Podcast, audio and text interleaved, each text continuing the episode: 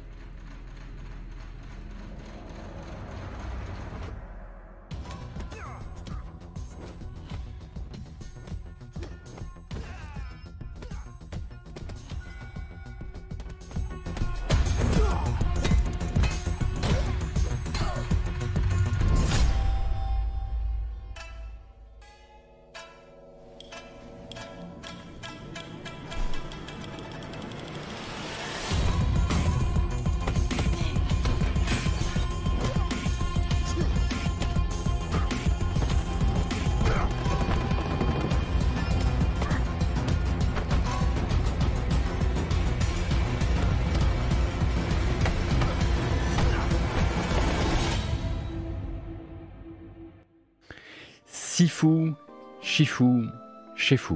Ça dépendra des prononciations parce que ça dépend, ça dépend même des prononciations euh, en Chine et selon euh, vos origines. Eh bien, c'est le nouveau jeu de Slowclap, les créateurs de Absolver qui nous reviennent, cette fois-ci avec un jeu solo, un jeu d'arts martiaux solo euh, qui va honorer eh bien, ce personnage qui va se battre. Et c'est une vie de baston pour lui. Et puis, bah, un jeu qui fait comme, comme Absolver, à savoir eh bien, honorer eh bien, l'amour pour les arts martiaux euh, des membres du studio et puis pour les films d'arts martiaux aussi. On n'a pas beaucoup d'informations pour le moment, euh, si ce n'est que euh, le jeu est attendu pour cette année, cette année sur alors, certes, système PlayStation, mais aussi sur PC. Euh, et du coup, bah voilà, hein, celui-ci, il faut dire qu'il en jette pas mal. On a également pu voir un tout petit extrait bonus euh, dans un autre euh, qui a été publié par PC Gamer. Je vais vous le montrer parce que il a quand même une petite gueule bien sympathique. Alors voilà. Vous voyez un peu qu'est-ce que ça va donner côté gameplay. C'est très court. Donc on retrouve Absolver. Hein. Voilà. Hein. il fallait se contenter de ça pour le moment, euh, malheureusement. Donc le nouveau Slow Clap, hein, ça fait un bout de temps maintenant que, le, studio euh, teasait le fait qu'ils étaient sur un nouveau projet. Maintenant, on est un peu plus, euh, un peu plus fixé sur la question. Alors ça, c'était le jeu complètement inconnu du State of Play d'hier soir. Alors les ennemis qui attendent un à un de se faire botter les fesses, ça, rentre aussi presque un petit peu dans le, dans le, dans le lore de l'honneur au, film de, baston. Alors c'est pas tous les films de, pas tous les films HK qui sont comme ça, hein, euh, pas du tout. Euh, mais ça sera probablement aussi, ça dépendra probablement aussi des endroits. on a vu le couloir à la Old Boy qui fera un peu plaisir.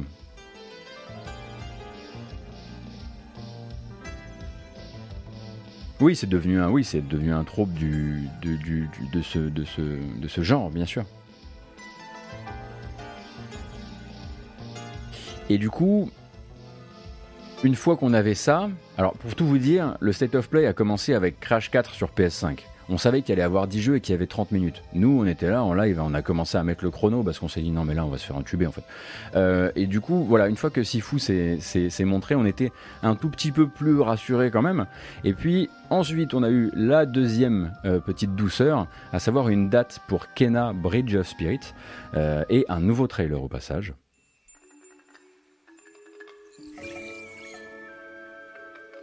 Donc le bon Kena, hein, vous le connaissez peut-être euh, désormais. Euh, donc euh, action RPG très très très mignon, développé par deux studios, un qui pilote le projet qui s'appelle Ember et où ils sont 15, et puis un studio d'animation vietnamien qui est avec eux et eux ils sont 400.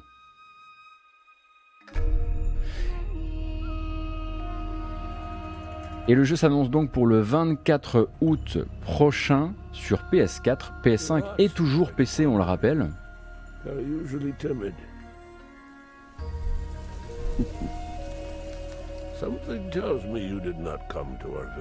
Alors vous allez voir que le trailer prend quand même le temps de montrer que euh, il y a du euh, il y a du mignon, certes, mais il y a aussi du gameplay.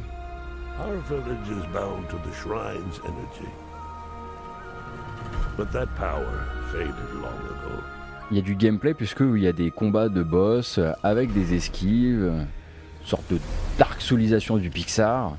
J'irai pas jusque là mais vous voyez un peu l'idée.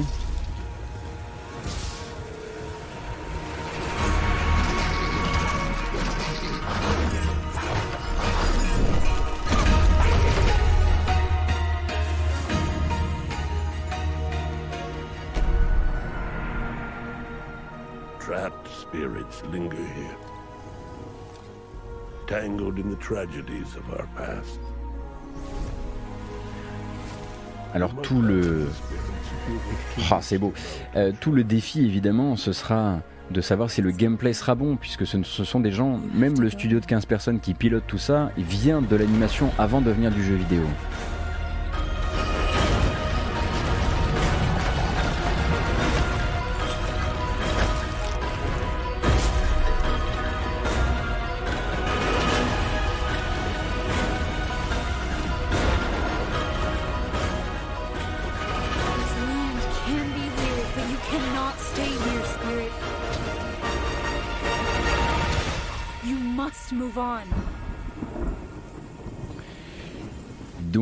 Kena Bridge of Spirit, c'est le 24 août sur PS4, PS5 et PC.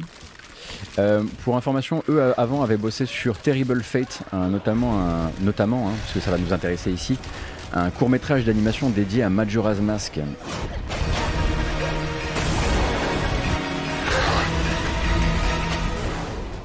Et c'était à cette occasion qu'ils avaient rencontré euh, le compositeur du jeu qui n'est autre que Théophanie, que vous connaissez probablement pour la BO justement euh, du court métrage euh, Terrible Fate, mais aussi bah, pour ses albums dédiés à, dédiés à Majora's Mask. Notez cependant que le morceau que vous avez entendu durant cette bande-annonce n'est pas signé Théophanie, mais Rosen. Rosen, c'est un mec dont je vous parle depuis des années si vous suivez les Gamecult sur Gamecult.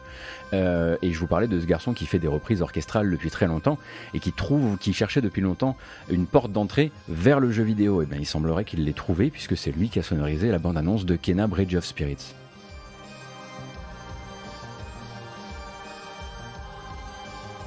Bon après, Rosen euh, est pote avec euh, avec Théophanie, etc., etc. Donc il faudra qu'on attende pour découvrir vraiment, eh bien le la BO de Théophanie. Euh, du côté de Annapurna, on était venu en placer une petite quand même, hein, parce qu'on a quand même régulièrement des jeux, des jeux à montrer. Euh, et là, il s'agit quand même du nouveau jeu de Art Machine, Solar H. Est-ce que vous êtes au courant seulement de l'existence de Solar H, donc le nouveau jeu des créateurs de Hyper Light Drifter?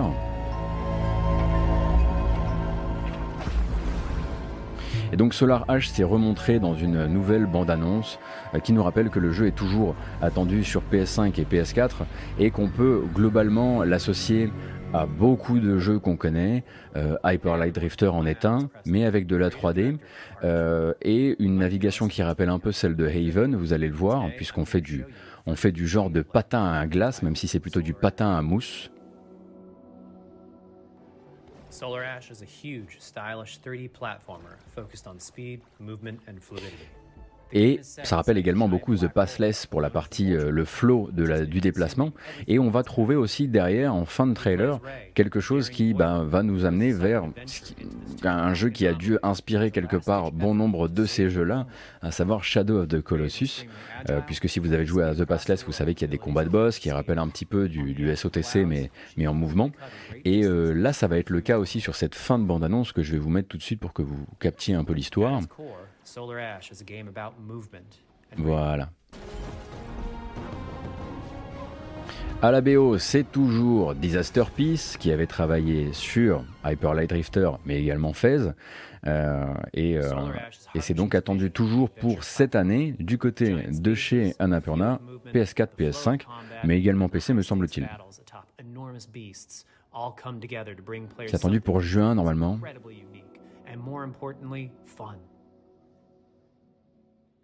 This game is a labor of love for everyone on the Heart Machine team. C'est marrant parce qu'il y a encore quelques années, on aurait pu, euh, on aurait pu tout à fait se dire, euh, euh, ce jeu-là, il a une DA de ouf. Et maintenant, en fait, même les tons violet-bleu, c'est littéralement eux qui les ont installés, quoi. Ils ont participé à ça avec Hyper Light Drifter. Et maintenant, ils arrivent et effectivement, ils font un truc dans leur univers et tout le monde est là, genre. Eh, mais on a, on a, on voit plus que ça, les mecs. Alors effectivement, ça doit être un petit peu, un petit peu attristant pour eux, j'imagine. Euh, mais, si, euh, mais après, bon, j'ai vu autant de réactions positives que de réactions négatives sur la, sur la DA du jeu, je dois dire. Euh, et puis on a eu d'autres, avant de rentrer dans le gros gros morceau, hein, on a eu un peu plus de gameplay pour Returnal, si ça peut vous intéresser, le nouvel Housemark. Mais bon, on vous, en a projeté hier dans la matinale, alors on va pas non plus trop, euh, trop se perdre là-dedans.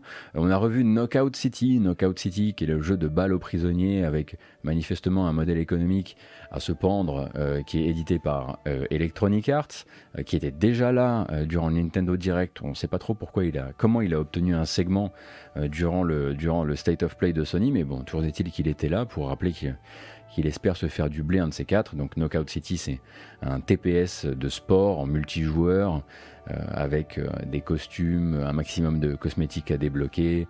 A priori, euh, il me semble que c'est du free-to-play, si je dis pas de bêtises, qui est attendu le 21 mai sur pas uniquement les systèmes PlayStation, hein, puisque c'est également Switch PC et Xbox One.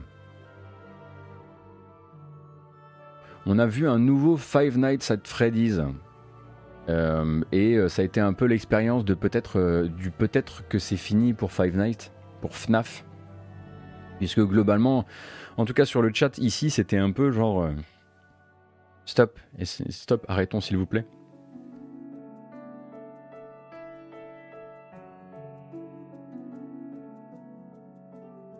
Du côté de Oddworld Soulstorm, donc qui est un jeu qui est attendu depuis euh, 1500 ans, euh, on est venu reconfirmer une dernière fois avec du gameplay, mais cette fois-ci effectivement pas cuté, donc vraiment des vraies séquences de gameplay. On est venu reconfirmer que le nouvel, le nouvelles aventures de, la grande Odyssée euh, eh bien, sortirait bien et, bien et bien le 6 avril, mais en plus de ça, euh, qu'il serait directement dans le PlayStation Plus au lancement donc jeu PlayStation 4 et 5, mais également PC. Euh, si vous êtes abonné au PS Plus, ce sera disponible sans frais supplémentaires. Aubergine, merci beaucoup pour ton sub.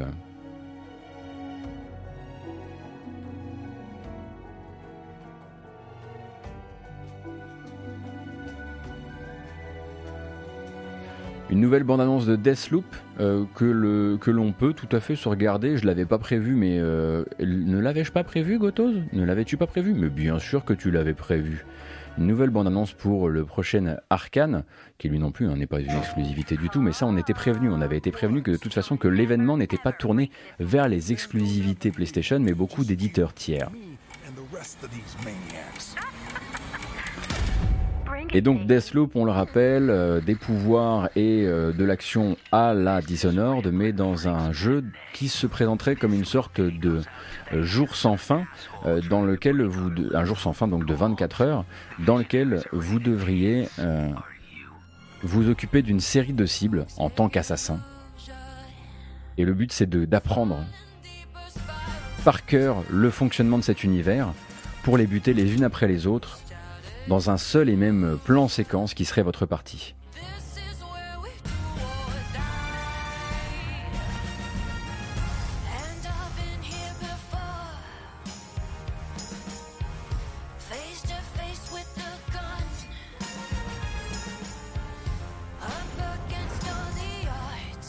C'est un jeu où euh, Arkane a encore beaucoup beaucoup de mal à expliquer le concept, euh, notamment via ses trailers.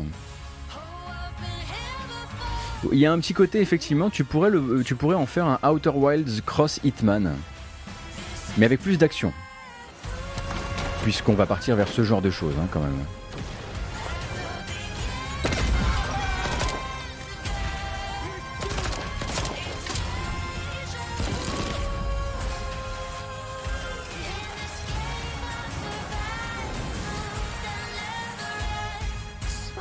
On rappelle que la subtilité, c'est que cette personne qui vient de vous planter, c'est un éventuel deuxième joueur ou une deuxième joueuse qui pourrait s'inviter dans votre partie pour contrecarrer vos plans.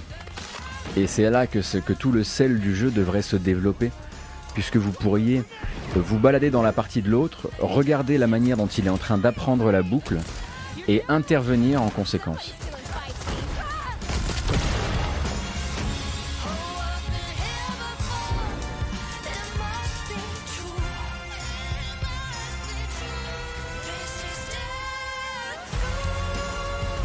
Pense qu'il y a vraiment un grand grand défi encore d'explication du concept. Merci Chemaka qui le colle sur le chat. Actuellement, vous avez la possibilité de vous faire expliquer le concept par les gens d'Arkane sur une vidéo qui est disponible chez Damdam.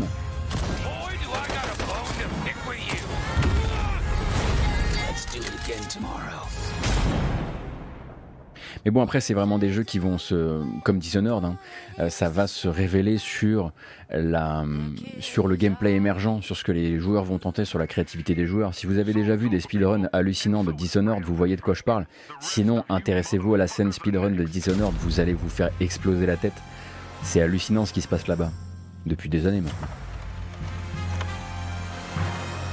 Si vous n'y arrivez pas du premier coup, mourrez, mourrez et mourrez encore.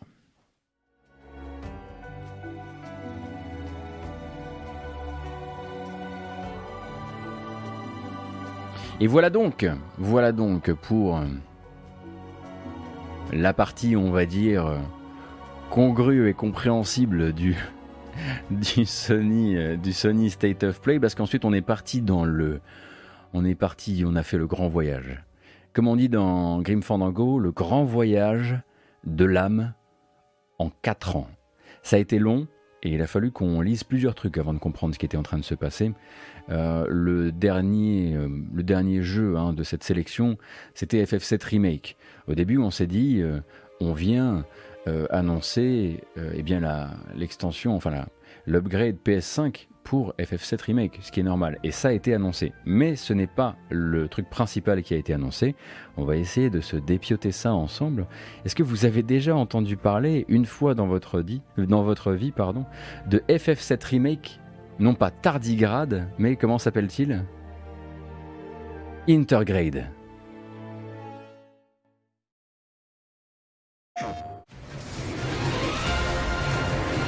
Je propose qu'ici il s'appelle tardigrade jusqu'à la fin des temps.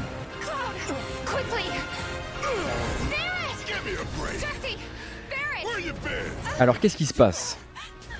Il se passe que en gros, je vous explique un petit peu le projet Final Fantasy VII Remake. Le but c'était de remaker une partie de Final Fantasy VII original, à savoir le premier CD, le passage à Midgar. Euh, ils ont réussi à faire avaler ça aux gens, euh, notamment parce que le jeu final est vraiment très bon. Moi je l'aime beaucoup, c'est un de mes jeux de son année de sortie. Euh, donc les gens ont dit ok, on accepte cette espèce de contrat un peu chelou qui consiste à dire que vous allez d'abord remaker euh, cette partie de jeu-là et vous allez nous faire vivre une aventure alternative parce que c'est ce que c'est finalement FF7 Remake, c'est une aventure alternative. Il faut y avoir joué pour le savoir, mais en gros, c'est pas juste un remake en 1-1. Si vous voulez, il y a plein de choses qui changent et il y a tout un propos en fait méta. Bref. Euh, toujours est-il que les gens acceptent ça et les gens acceptent de signer pour un truc où en gros on ne sait absolument pas quand est-ce qu'on recevra la prochaine livraison. Et nous on attendait des nouvelles de la prochaine livraison, FF7 Remake 2. Et on se disait, ils ont des jeux premium, ils ont des jeux friqués, ils vont pas refaire une FF15. Sauf qu'ils refont une FF15 et ils nous proposent donc un chapitre, comme les chapitres de FF15, un nouveau chapitre qui vient s'insérer entre FF7 Remake 1 et FF7 Remake 2 et qui s'appelle donc le chapitre Yuffie. Il est entièrement dédié à ce personnage euh, secondaire pardon, et euh, facultatif de l'univers de FF7. De FF7 en l'occurrence. Pour l'occasion, ils vont donc créer un personnage original qui va rejoindre Yuffie dans une aventure qui est du coup entièrement contenue dans ce DLC finalement, dans ce chapitre en DLC. Euh, et ils vont vivre une aventure ensemble. Alors Yuffie, elle est chasseuse slash voleuse de matéria. Euh, son gameplay peut être hyper cool. Le personnage qui a été créé pour la seconde, il me semble qu'il s'appelle Sonon ou Sornon. Euh, et en gros, à partir, de là, eh bien, il faut se dire que, ok, ben, il risque d'y avoir des bribes de cette histoire, de cette grande histoire globale de FF7 Remake qui seront livrées par ce chapitre Yuffie. Problème, le chapitre Yuffie, c'est une exclusivité PlayStation 5. En gros, Square Enix vous propose de passer de manière gratuite de la version PS4 à la, à la version PS5, mais le DLC, lui, n'est pas disponible sur PS4.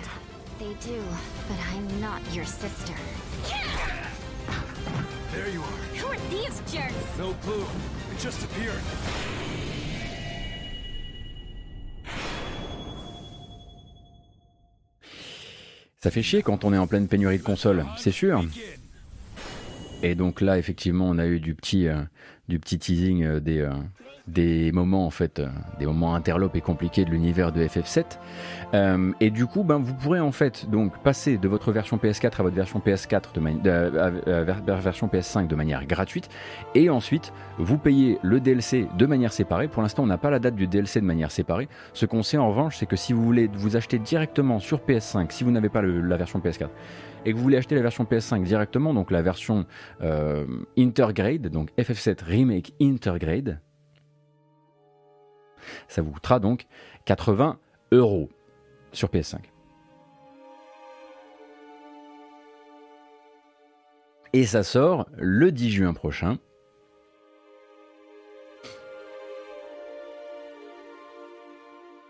Et donc, je pense, enfin moi je pensais effectivement que le chapitre Yuffie allait finir vendu à 20 balles. On a, euh, je sais pas si on a déjà la, la confirmation ou pas.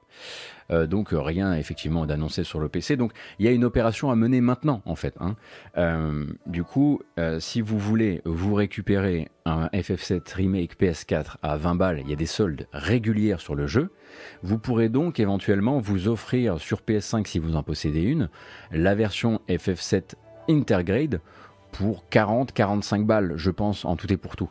Donc c'est le moment de se jeter éventuellement sur les stocks de FF7 Remake, qui est un jeu qui est régulièrement soldé très très cher, très très bas. Bon, voilà, ça c'est la première information. La seconde information, euh, c'est que euh, dans ce merdier, parce que c'en est un, euh, eh bien ce ne sera pas Nomura qui sera en réalisateur principal sur FF7 Remake 2.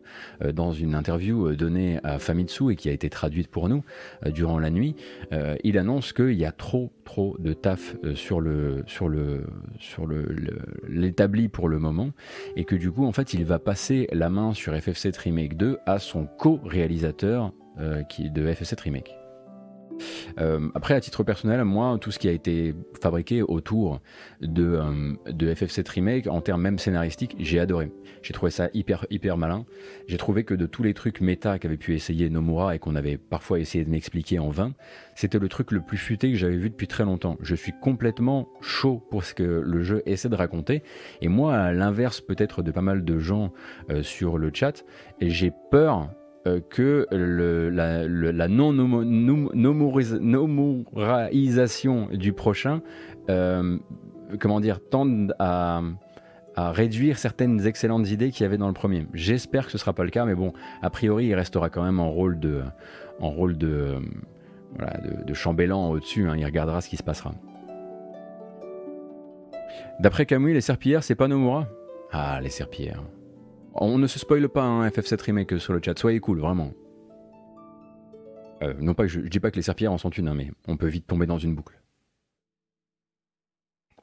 My Mimic, pour moi, c'est malin parce que. euh, voilà, on aura l'occasion d'en reparler, mais pour moi, c'est malin parce que, en gros, c'est un remake qui étudie aussi la légende du jeu principal. Bref, euh, c'est avec plaisir que j'en discuterai avec vous à l'occasion. Cependant, je préfère qu'on discute du vrai, de l'important, de ce qui fait vraiment flipper. Euh, c'est que, donc, moi, en fait, je m'attendais vraiment à ce que FF7 Remake, qui avait donc une certaine réputation, qui est un jeu particulièrement friqué, eh bien. garde ce côté premium et garde ce côté écoutez on vous a fait déjà avaler une couleuvre elle fait cette taille on va éviter éventuellement euh, de la démultiplier et d'en faire une proto-couleuvre, multi-couleuvre en multiverse. Évidemment, ils n'ont pas, pu- s'en empêcher, donc on avait déjà FF7 Remake, et maintenant il va falloir en plus rajouter à ça euh, le euh, Intergrade, et il va falloir rajouter à ça tout le reste, parce que c'est pas terminé. Ça, c'était uniquement pour le Sony State of Play. Ensuite, il y a eu les autres annonces, et du côté du mobile, Oh les enfants, c'est l'enfer ce matin, c'est l'enfer. D'abord on a eu l'annonce de FF7 The First Soldier. FF7 The First Soldier, c'est quoi? C'est... Pas grave, c'est pas grave, c'est pas grave, c'est pas grave. C'est un Battle Royale mobile dans l'univers de FF7 avec les assets de FF7 Remake qui ont été donc downgradés pour mobile. Voilà, on regarde ça.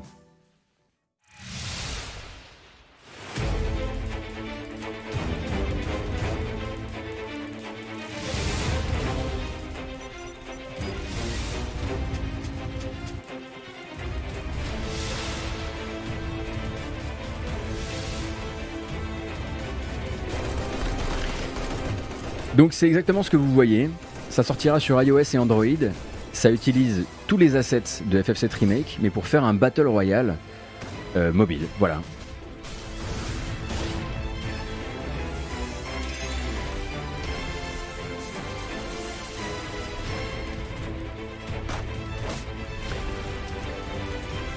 Voilà, le petit headshot dans l'univers de FF7, toujours un plaisir. Euh, alors, on va pas en regarder plus parce qu'honnêtement, c'est pas le truc le plus important. Nous, ce qui va vraiment nous intéresser, parce que ça nourrit notamment bah, mon propos, en l'occurrence sur le brouillage du propos, c'est Final Fantasy VII Ever Crisis, qui lui aussi est un jeu euh, mobile, mais c'est un jeu mobile qui lui est donc une relecture de tous les événements de toute la collection FF7 avec Advent Children dans une esthétique assez proche de celle de FF7, mais revue et corrigée, une sorte de remake version 2 si vous n'aimiez pas le remake un peu trop, euh, comment dire, euh, enfin si vous êtes plutôt conservateur, qui va sortir sur mobile et qui lui sera donc en événement chapitré où on sélectionnera ce qu'on veut faire et ce qu'on veut pas faire.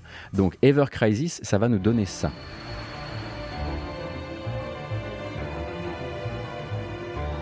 Ever Crisis, je vous préviens tout de suite, c'est un orteil dans la flotte, hein, ils le testent sur mobile, mais c'est clairement un jeu qu'ils vont vouloir sortir sur console.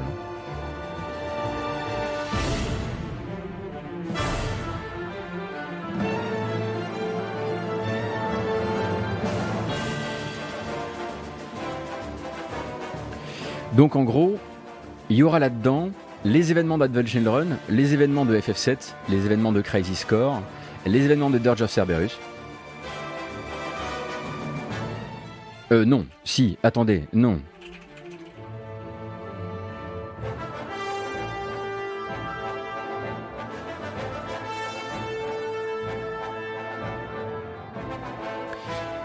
Et en gros, c'est une deuxième ligne temporelle de remake qui est là pour satisfaire les gens qui ne seraient pas satisfaits du premier remake. C'est une sorte de démake du remake, si vous voulez, effectivement. Après, la question, c'est qu'est-ce qu'ils vont décider de dépeindre ou pas? Parce que pour rappel, c'est un jeu qui est articulé en chapitres. Donc, il pourrait par exemple se faire un chapitre Midgar, un chapitre, euh, euh, je sais pas, un chapitre Junon, un chapitre. Alors évidemment, il n'y aura jamais de chapitre Junon, mais vous captez un peu l'histoire, quoi.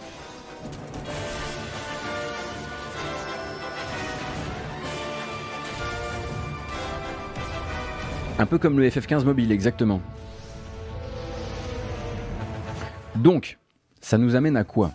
Ça nous amène à un bilan pour une seule soirée, et nous on n'était pas venus pour euh, souffrir, hein, mais ça nous, amène à un bilan où en fait on voulait des nouvelles de FF7 Remake 2, et au Enix est venu et a dit alors, FF7 Remake 2 ça avance, mais entre, on va te mettre FF7 Intergrade, FF7 Remake Intergrade, c'est avec un chapitre euh, pour euh, uniquement le personnage de Yuffie, euh, mais tu pourras y jouer seulement si t'as la PS5. Mais on est Grand Prince, on t'offre la version PS5 si t'as la version PS4. Bon, là déjà on se dit, ça commence à se brouiller cette affaire.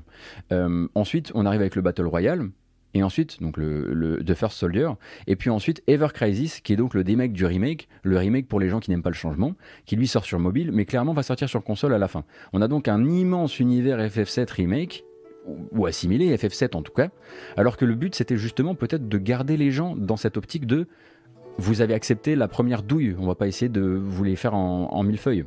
Moi je suis complètement halluciné honnêtement, j'ai toute cette soirée hier, j'ai trouvé ça fou. Parce qu'en fait, c'est une porte ouverte à tout pour moi. Alors après, c'est une analyse très personnelle, mais pour moi, en fait, à partir du moment où le pied est dans la porte, on peut partir sur quelque chose de complètement fou. On peut décider de ce qui est un chapitre et de ce qui est dans les jeux canons. On peut dire, par exemple, est-ce que le Golden Saucer, c'est vraiment nécessaire pour FF7 Remake 2 Ou est-ce que ça peut être un chapitre récréatif, un DLC récréatif à côté Est-ce que vous avez vraiment besoin du Golden Saucer pour qu'on vous raconte l'histoire de l'après Midgar? Pas forcément. Ou est-ce que vous en avez tellement besoin qu'on le mettrait du coup dans un DLC Et à partir de là, bah tout est possible quoi. On peut commencer à, découper le jeu en plein de petits bouts et, à le, commercialiser comme on veut sur telle plateforme, et puis ensuite peut-être qu'on le fera arriver ici, et puis là. Euh, mais de toute façon, en fait, là où c'est très curieux, c'est que pour moi, c'est pas si grave, si vous voulez, parce que, et pour les gens qui ont fait FF7 Remake, ils comprendront pourquoi c'est pas si grave. Euh, c'est pas si grave, pourquoi? Euh, Parce qu'en fait, FF7 Remake raconte une autre histoire que celle de FF7. Mais il faut y avoir joué pour comprendre à quel point on peut se permettre beaucoup de choses avec la nouvelle euh, ligne narrative de FF7 Remake. Mais pour les gens qui voient ça de, de, chez eux, qui ont joué seulement à FF7 et qui sont là, mais ils, sont, ils font quoi avec mon jeu? C'est incompréhensible au dernier degré, quoi. Mm. Du coup, si vous vous posiez la question, même si c'était clair depuis extrêmement longtemps, FF7 Remake 2, ça sera uniquement euh, sur PlayStation 5, hein. il n'y aura pas de version PlayStation 4.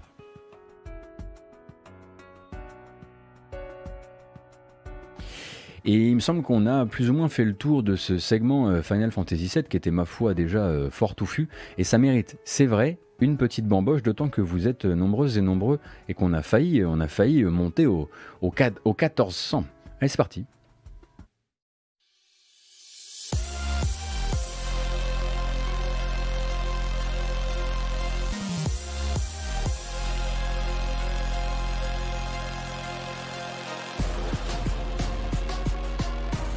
Allez, c'est cadeau, ça me fait plaisir.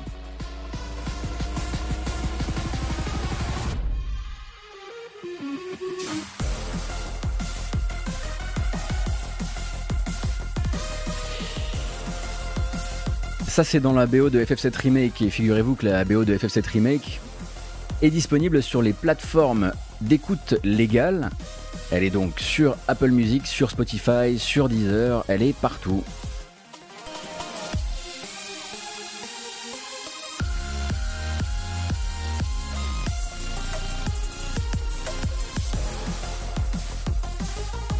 Alors attention, hein, la BO de F7 Remake, c'est un truc qui tente plein de choses et qui va parfois venir vous bousculer dans vos habitudes. Mais à côté de ça, vous avez les plus beaux passages orchestraux que j'ai entendus dans un JRPG depuis très longtemps.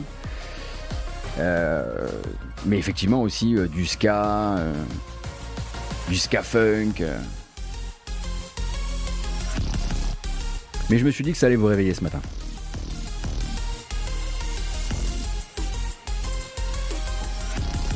Elle n'est effectivement pas complète, euh, euh Je pense effectivement qu'il n'y a, que 5 euh, CD euh, j'avais l'impression qu'il y en avait 4 ou 5. Mais oui, effectivement, elle est pour l'instant pas complète et surtout, elle n'est pas taguée correctement.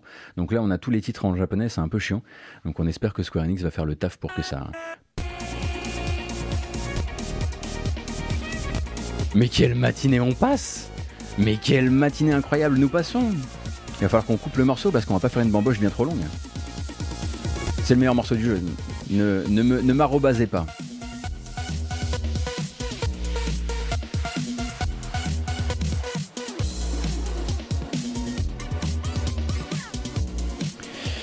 Ah.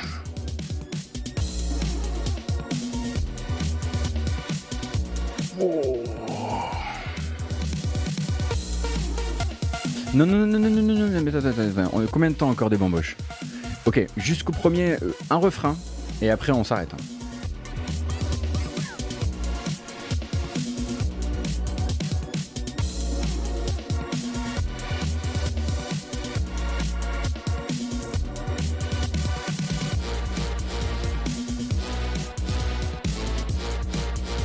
Ah, ça c'est une sublime matinée, hein, Shinto.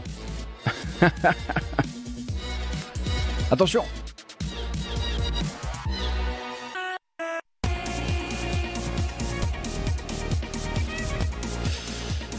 Quel plaisir.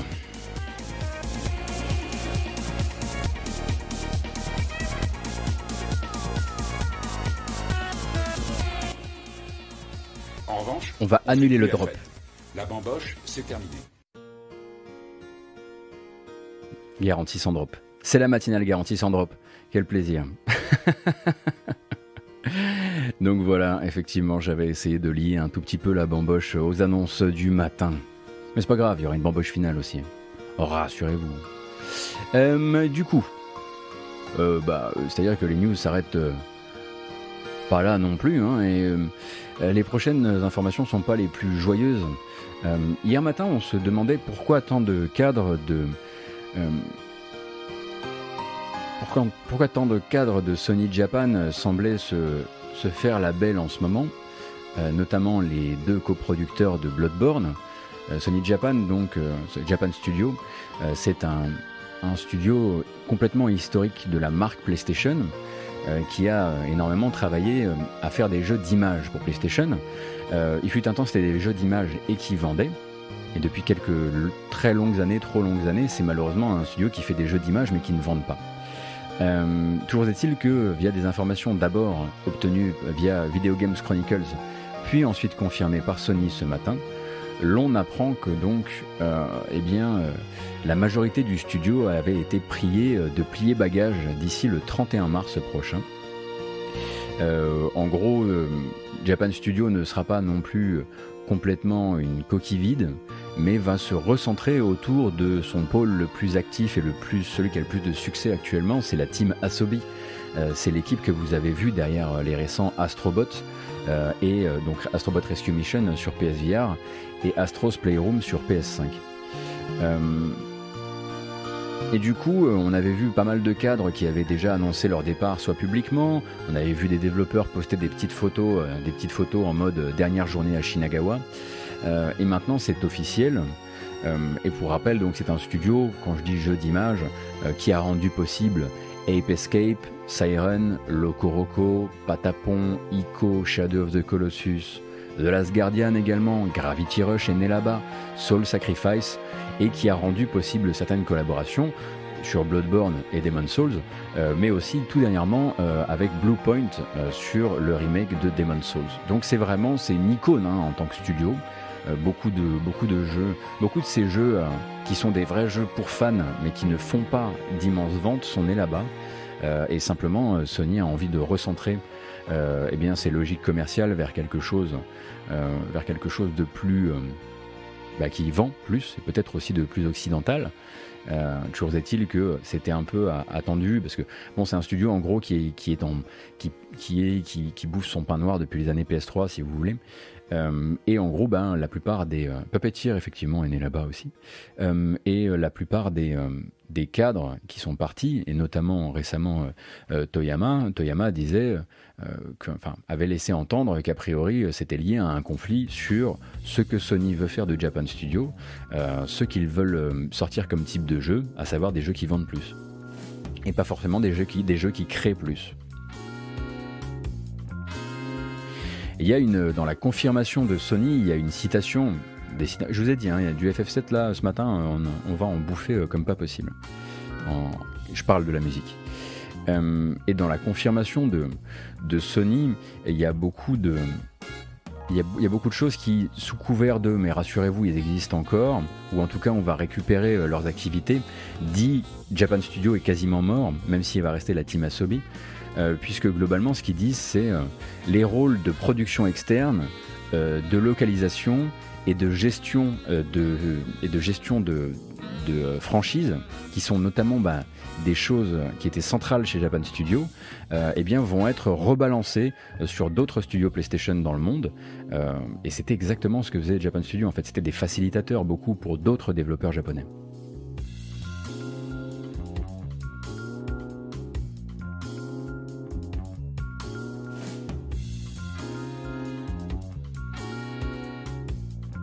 Oui, tout à fait, Tanticlub. C'est vrai que tu mets le doigt sur un truc que moi je connais un peu moins. Ouais. Ils faisaient vivre la PSP et la Vita, donc là ils se sont un peu fait enfler avec l'abandon des consoles portables par Sony. C'est vrai que ça c'est un truc. Effectivement, tout à l'heure je parlais de la, période PS3, mais à côté de ça, effectivement, ils étaient, très au travail sur, sur le, les portables façon Sony.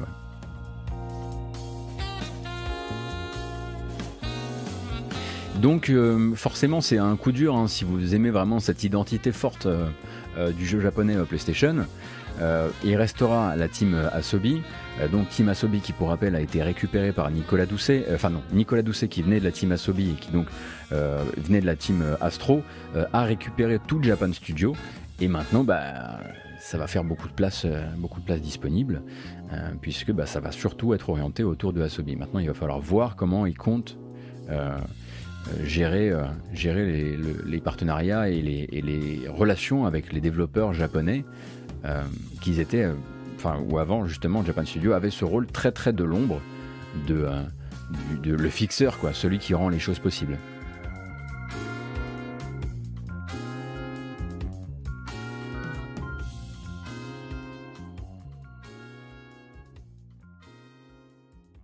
Asobi risque peut-être de se, de se concentrer sur la VR ou en tout cas sur, les, sur tout ce qui est nouveau périphérique euh, PlayStation, oui, c'est sûr. Ah bah là je vous ai non c'est trop non c'est trop triste ça. Je suis désolé pas on peut pas voilà au moins se mettre un petit truc un petit truc un peu smooth dans le cornet.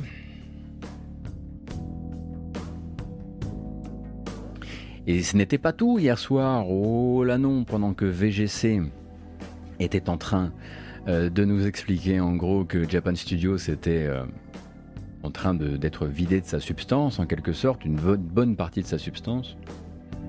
Du côté de chez Jason Schreier, on était encore plein d'indiscrétions à propos d'Electronic Arts et de BioWare. On apprend donc, selon toujours les, proches du dossier euh, interviewés par Jason Schreier, qui reste souvent hein, évidemment anonyme, que Electronic Arts, durant son grand ménage de printemps, qui a consisté hier, on en parlait dans la matinale d'hier, à annuler tous les travaux sur Anthem euh, et à le laisser maintenant végéter sur des serveurs dans le placard, euh, eh bien, euh, a annulé également un gros projet qui était en développement depuis 5 ans chez IE Motive. Alors IE Motive, souvenez-vous, c'était notamment une, équipe qui avait été pilotée par Jed Raymond, décidément, et qui travaillait depuis 5 ans sur une licence qui s'appelait Gaia, nom de code Gaia, elle n'a jamais pu avoir son titre final.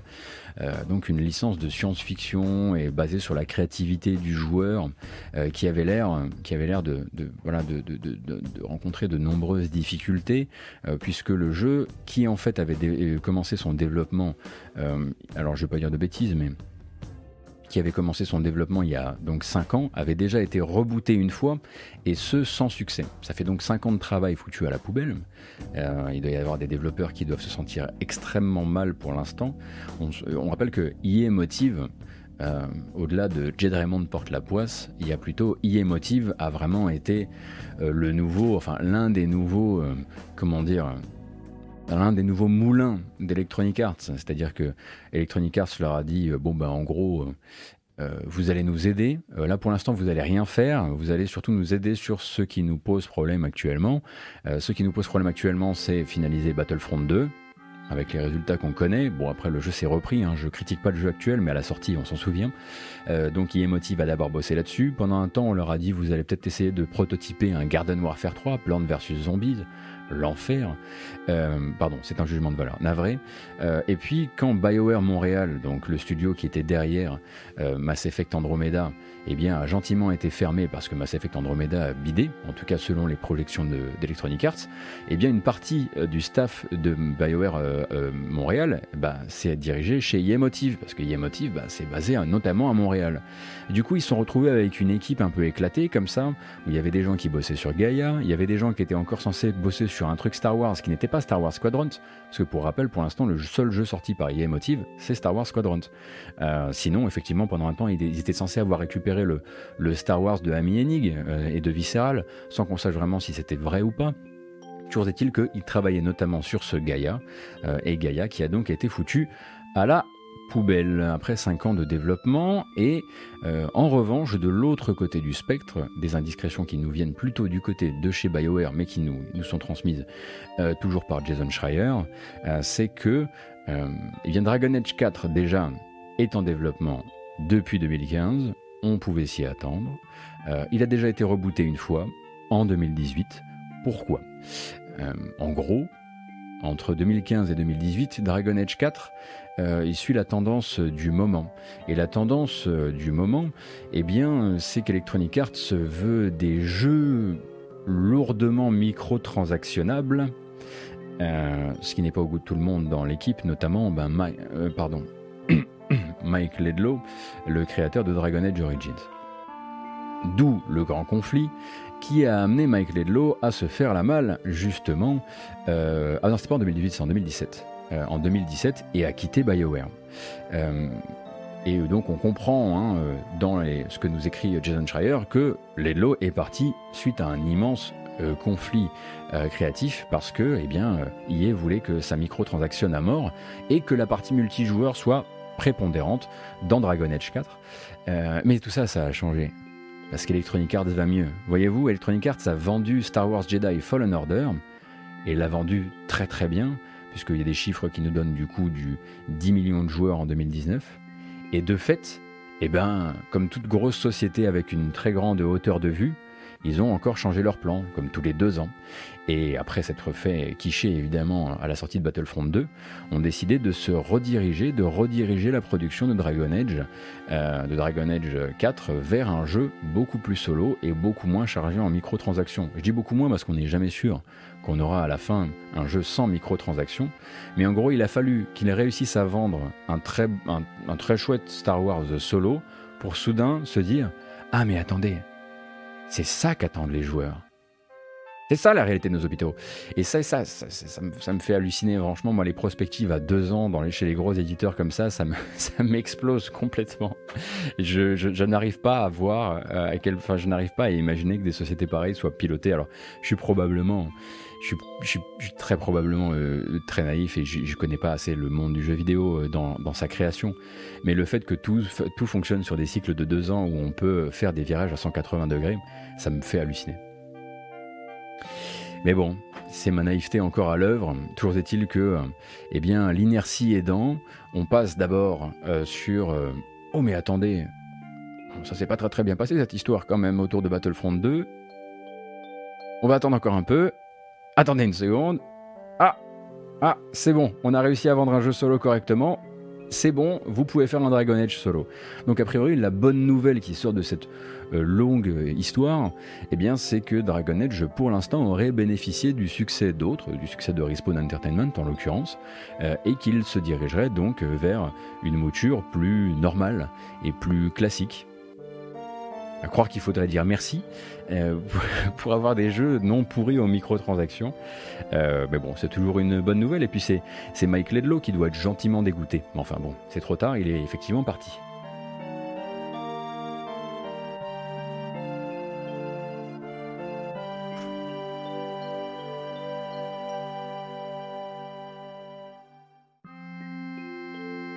Un pilotage à deux ans quand tout développement prend deux à cinq ans, c'est comme tenter de courir le 400 mètres, le 400 mètres sur une patinoire.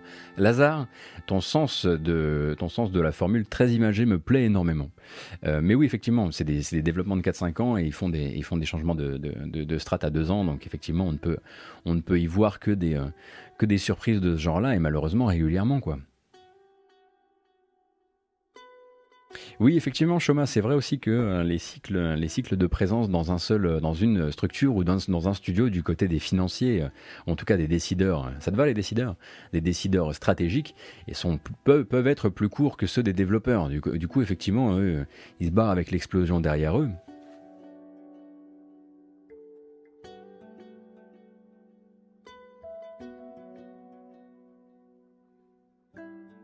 Enfin, toujours est-il que euh, c'est vrai que depuis le début, là, euh, bon, bah, on a quand même regardé des chouettes trailers, et puis bon, on s'est remis un petit peu le, le state of play, euh, l'état du jouet dans, dans les mirettes.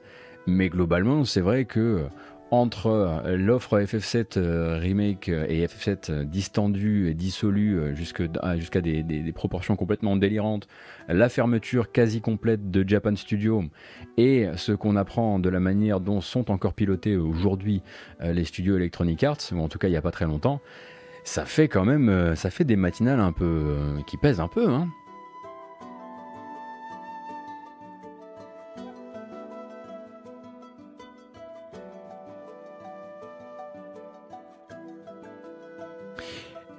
Donc pour Gaïa, on peut partir du principe, bon, vous connaissez le gars Schreier, hein, il a sorti, il a aiguisé les, deux canines de devant là, ça, va aller choper des petites chevilles en sortie de chez BioWare pour avoir des infos.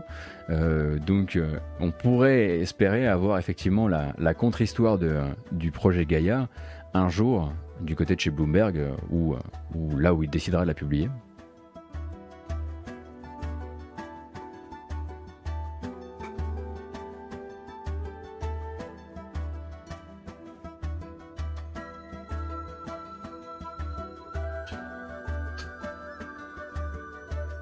À côté de ça, vous les voyez pousser leur jeu de balle aux prisonniers avec des microtransactions dedans. Euh, euh, c'est euh, en fait là il y a toute une pirouette assez bizarre qui est en train de se passer du côté de chez BioWare, chez BioWare, chez Electronic Arts. Ils avaient là ils avaient moyen de s'en sortir après une année, une fin d'année 2020 assez intéressante. Star Wars Squadrons, impossible de voir un jeu Star Wars Squadrons de ce type-là sortir chez un gros éditeur comme Electronic Arts en 2020. Pourtant c'est arrivé.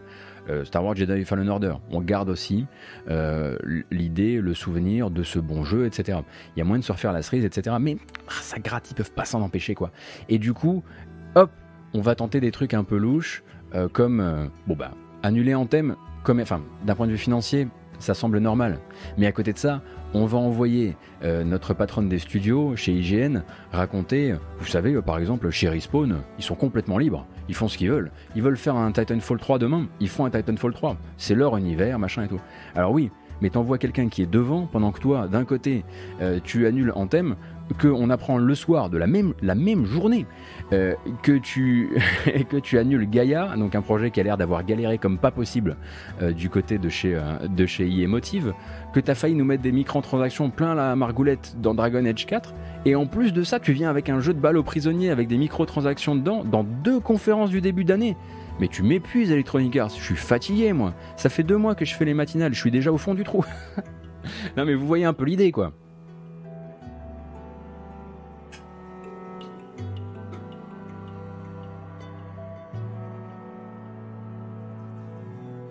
Merci beaucoup Erwan, merci beaucoup pour, euh, ton, pour ton soutien.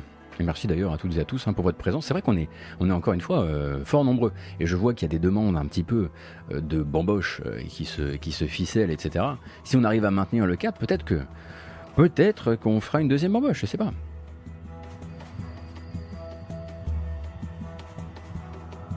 Tu me fatigues, Electronic Arts, là. Tu m'emmerdes. on, va essayer de channel notre, notre meilleur backry, un de ces quatre, pour parler d'Electronic Arts. Alors, on a discuté euh, il y a quelques matins euh, euh, d'une, d'une enquête du, jour, du magazine en ligne The Gamer à propos des conditions de travail et des conditions de développement de Dying Light 2 chez Techland. vous savez, c'est là notamment, je me suis mis du café sur le nez, c'est là qu'on a notamment appris qu'on avait, qu'on avait un studio qui était en pilotage un petit peu automatique avec un, Pavel Machevka, Machevka, j'espère que je l'ai pas voilà, parce qu'il mérite pas non plus que j'écorche son nom, euh, pardon, euh, qui était euh, manifestement euh, difficile à, enfin c'était difficile de lui faire de lui faire prendre des décisions et s'y tenir. Quelqu'un qui revenait régulièrement sur les décisions du studio, deux pas en avant, trois pas en arrière, et manifestement des équipes qui étaient écrasés sous le poids de toutes les fois où en fait euh, on a annulé leur travail et où on est revenu sur les promesses qu'on leur avait faites en termes créatifs, tant et si bien que maintenant les gens font ce que Pavel demande. Et puis euh, c'est tout. Euh, on a appris aussi voilà pas mal d'autres trucs, notamment le fait que quand il aimait pas un dessin, il préférait dire que, il préférait dire que le dessin faisait un peu gay quand même. bon bref, c'était une enquête assez édifiante qui nous emmenait qui nous emmenait dans l'enfer d'un développement qui pour rappel est, est complètement complètement en, carafe, qui n'a plus maintenant de date de sortie et qui a été manifestement, qui a réécrit déjà plusieurs fois son histoire et plusieurs fois ses concepts même de gameplay. Toujours est-il que hier, eh bien, Techland il faut savoir que l'article de, je l'ai pas dit, mais l'article de The Gamer, euh, eh c'est euh, également un, article qui a donné la parole à Pavel Marchevka et qui lui a laissé répondre régulièrement aux, euh, informations obtenues auprès de dix anciens, de dix anciens membres du studio. donc, il a répondu sur le moment il y a des problèmes, il y a des trucs où il voit pas le problème. Pour lui, il y a des processus de création qui sont itératifs, et puis c'est comme ça. Euh, itératif, bon, chacun a sa manière d'imaginer l'itération. Et puis euh, il y a des trucs où il, effectivement, il dit bon, vous savez, moi j'ai changé. Hein. il y a des trucs, c'était il y a 5 ans. Euh, il y a des trucs que je fais plus, euh, voilà. Et j'aimerais revenir d'ailleurs à l'époque, je vous avais dit, à l'époque, c'était il y a deux jours, que son épouse était responsable des RH. Alors c'est le cas, et contrairement à ce qu'on a pu voir l'an dernier du côté de chez Ubisoft notamment, les témoins qui ont parlé à The Gamer s'accordent quand même à dire que certes elle est responsable des RH, certes ça crée un biais, mais euh, c'est quelqu'un qui manifestement était plutôt accueillant et qui était plutôt à l'écoute des problèmes. C'est important. Donc c'est pas parce qu'elle était responsable des RH qu'elle faisait bloc ou qu'elle protégeait. Manifestement. Toujours est-il que Techland, du coup, euh, sort une petite communication officielle à ce sujet. Euh, communication dans laquelle, en fait, il y a quelque chose, un ou deux trucs qui sont quand même assez intéressants. Euh, notamment, et je pense que pas mal de studios devraient en prendre de la graine, on a cette, cette communication qui dit que D'abord, on tient à dire que l'on respecte l'opinion des journalistes ainsi que des anciens employés du studio euh, même si, la plupart de, ces, des choses qu'on a, qui ont été exposées dans l'article, nous, on, a appris leur existence au moment où on est venu nous confronter sur ces informations-là. Déjà, commencer par dire qu'on respecte la parole des gens, c'est plutôt en fait un bon début, l'air de rien, et surtout qu'on respecte la, parole des journalistes, euh, puisque bon bah récemment hein, d'autres studios épinglés notamment sur des, euh, des conditions de travail se sont d'abord pris aux journalistes avec des histoires de on veut nous descendre, etc. etc. Bon, première chose, là déjà le travail est fait en termes euh, de communication. Après c'est vrai que ça se perd un petit peu, ça s'embourbe, ça commence à sortir des, euh, des trucs qui sont quand même arrivés il y a 10 ans, euh, ce qui tendrait à vouloir tout mettre dans une grande boîte, alors que manifestement le seul truc relaté par l'article qui aurait 10 ans, c'est l'espèce de succès surprise du trailer du premier Dying Light qui aurait notamment un peu intoxiqué la manière de travailler de Bethesda, euh, de Bethesda, pardon, de Techland, rien à voir, qu'est-ce que je raconte, et qui depuis en fait essaierait désespérément de recréer le, succès, euh, le buzz de ce premier trailer sans jamais y arriver. C'est manifestement le Pavel Marchevka a vraiment un souci en fait avec la hype. Euh, c'est un mec qui est obsédé par CD Projekt. c'est un mec qui veut recréer une hype par tous les moyens, même. Enfin, il est, en fait, il est obsédé par ceux qui brillent. Et on rappelle que c'est la sixième ou septième fortune de Pologne. De Pologne. De Pologne J'en ai marre de lire des articles en anglais toute la journée. Euh, cependant, effectivement, ils reviennent aussi en disant bon ben voilà, euh, on, on entend, on a lu tout ça, euh, et globalement, il faut qu'on évolue, et on veut redevenir un studio qui donne envie aux gens de venir y travailler. Ils ne s'excusent jamais, puisque c'était vraiment un article qui, ah oui, qui nécessitait, qui aurait pu appeler quelques excuses. Il ne s'excuse jamais, mais en gros dit, voilà, on accepte, on internalise, on digère, et on va essayer de faire mieux pour la suite. Et il y a aussi ce petit moment, effectivement, où voilà, dans le paragraphe, il y a un côté genre, ouais, mais attendez, euh, nous, euh, la moitié des trucs dont vous nous avez parlé, euh, vous, on l'a découvert quand vous nous en avez parlé. Déjà, bon, c'est le fameux on savait pas, hein, on l'a eu, c'était la chanson de l'année dernière, c'était le tube de l'été du côté du côté d'Ubisoft. mais à côté de ça, il y a aussi le côté, attendez, le Pavel, si vous le briefez pas à l'avance, il raconte nimp. Donc, briefez-nous, appelez-nous, genre au moins deux heures avant d'envoyer vos questions. Comme ça, nous, on se prépare. Et on sent bien qu'ils sont un petit peu embêtés avec ce mec qui est capable, hein, on le rappelle, euh, de sortir des punchlines du genre quand on lui dit, bon, bah écoutez, par exemple, on se demande en 2021 si c'est vraiment sérieux d'avoir dans son bureau un grand poster avec euh, une femme nue à côté d'un fauve. Euh, et, parce que c'est vrai que bon, voilà, hein, c'est pas, particulièrement le truc de, meilleur goût et le truc le, plus agréable pour tous les employés. et lui de répondre, attendez, c'est une photo d'un grand photographe animalier. Et en fait, le mec, il faut le, il faut le cadrer, quoi. Il faut le cadrer parce qu'il est, il est champ max, quoi. C'est quelque chose. Donc on sent effectivement aussi dans cette communication l'envie de dire bon, attention, le mec, il est un petit peu, quand il répond, il répond un peu de manière directe aussi.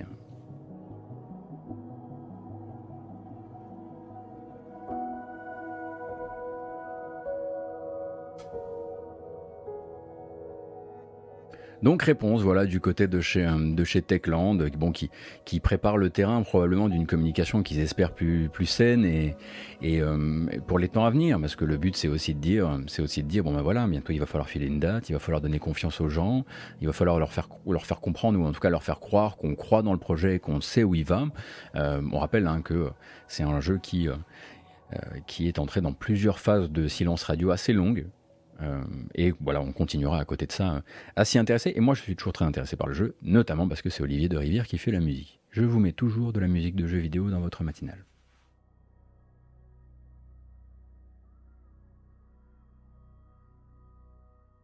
Je l'ai dit tout à l'heure, à 16h cet après-midi, euh, vous pourrez euh, vous loguer sur bah, les pages Twitch et YouTube qui vont bien pour avoir 20 minutes d'annonce autour de Pokémon. Quelle chance vous avez euh, Moi je ne serai pas là pour vous le diffuser parce que je ne m'y connais pas suffisamment en Pokémon, mais donc un nouveau Pokémon Presents à 16h. Et la musique est très très bonne.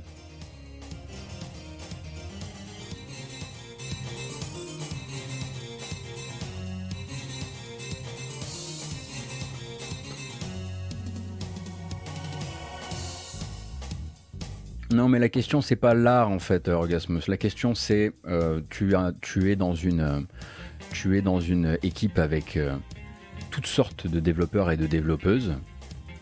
Peut-être que tu peux décorer ton univers de réunion et d'échange avec tes équipes de manière naturelle et non bizarre.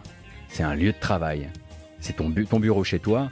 Si tu es très photographie animalière, eh ben t'as qu'à mettre des meufs avec des cougars dedans. Mais là, c'est ton bureau. C'est pas pareil.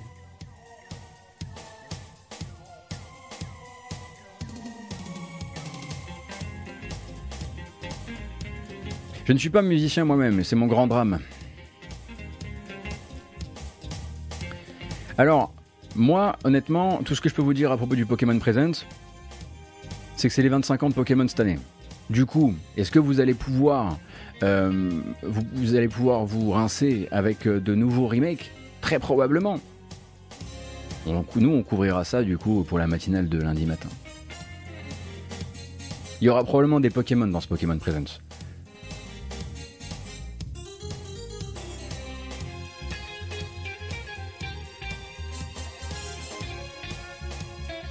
Ah, je sais, euh, je sais, ça c'est Savarin. Je sais que c'est encore très, c'est encore très engrammé dans le, dans certaines cultures de travail.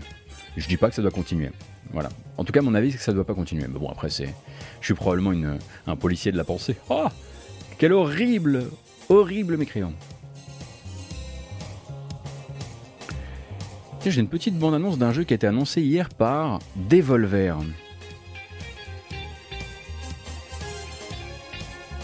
assez curieux dans son style.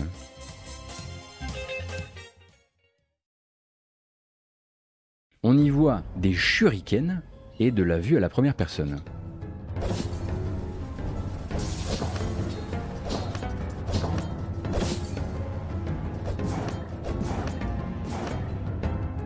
Ce que vous voyez, c'est Boomerang X.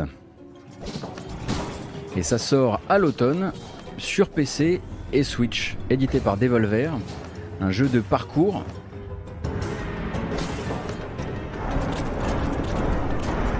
Oui, il y avait la démo dans le festival de Steam. Oui, alors là, du coup, j'imagine que le bitrate de, Twitch a dû partir en torche complètement. C'est normal. C'est là où s'arrête malheureusement l'exercice Twitch.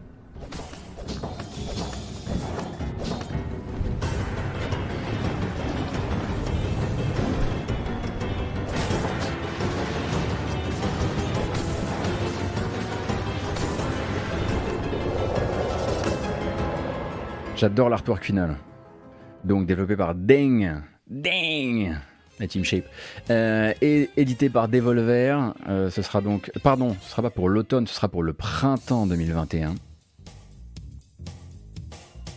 Le bitrate, c'est quoi? On va vous faire un petit cours rapide sur le bitrate. Le bitrate, en gros, c'est euh, la qualité de la vidéo par rapport au nombre d'images secondes que tu envoies et ta résolution. Et en gros, ça donne euh, est-ce que ta vidéo va être très nette dans le mouvement ou est-ce que tu vas avoir de plus en plus de macro-blocs et d'artefacts de compression? On est limité en bitrate quand on diffuse sur euh, Twitch et qu'on ne s'appelle pas, je sais pas, Ninja ou Gotaga.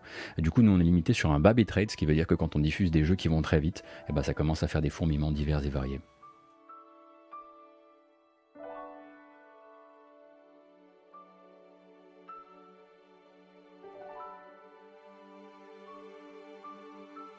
Pourquoi c'est la musique de Tintin? Ah, j'avais pas. voilà, la quantité de données par frame, c'est vachement mieux expliqué quand c'est les autres qui le font. Merci beaucoup, Ristarias.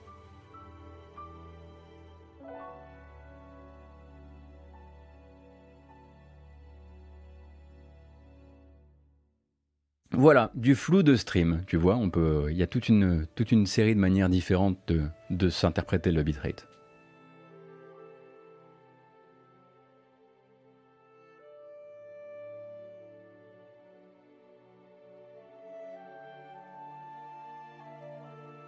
Alors attention, c'est vrai que c'est vrai que Boomerang X c'est pas très très beau. Là-dessus, je suis assez d'accord avec vous. C'est pas très très beau. C'est euh, même un peu mochon. Mais bon, après c'est le le mouvement qui fera foi.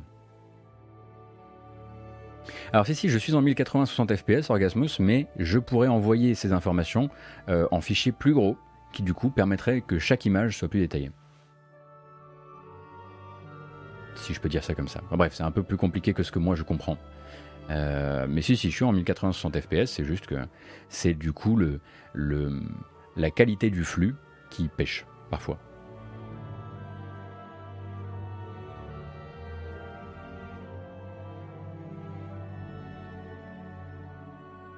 FF14, c'est tous les matins, bien sûr.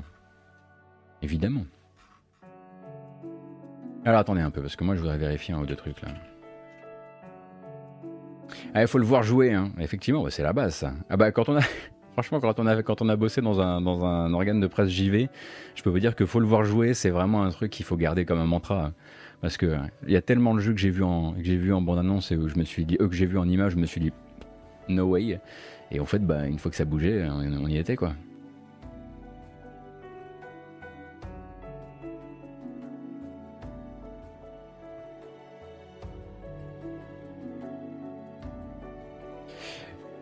Que nous y sommes, et c'est en ce moment, en ce moment, ça n'arrête, ça n'arrête pas. Euh, on vous parle de Stadia, on vous parle des Amazon Game Studios, et finalement tout ce qui manquait encore dans la percée euh, de nos chers GAFA vers le jeu vidéo, eh ben, c'était le service de streaming de Amazon, Luna. Amazon Luna, donc, qui est actuellement un service de streaming de jeux vidéo qui fonctionne par des, genres de bouquets, un peu comme Canal Satellite, si vous voulez, à la grande époque, euh, eh bien, est encore en accès anticipé pour le moment. Ça n'a pas empêché le boss du projet de se faire la malle de manière très très très discrète, euh, puisque Mark Whitten, qui est un ancien de chez Xbox, a gentiment quitté son poste, n'a fait aucune annonce officielle, a juste changé son LinkedIn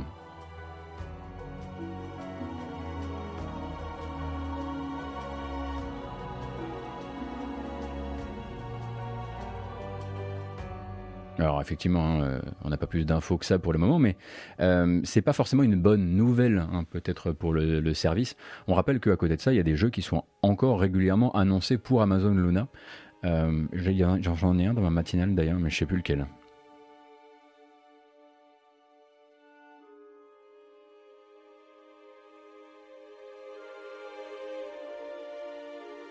Mais du coup, on attendra de savoir par qui il sera remplacé.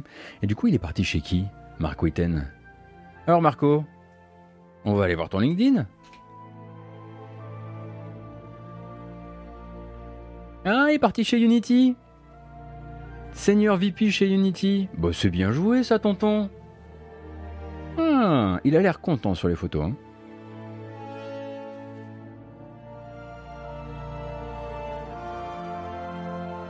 Hmm, bien joué.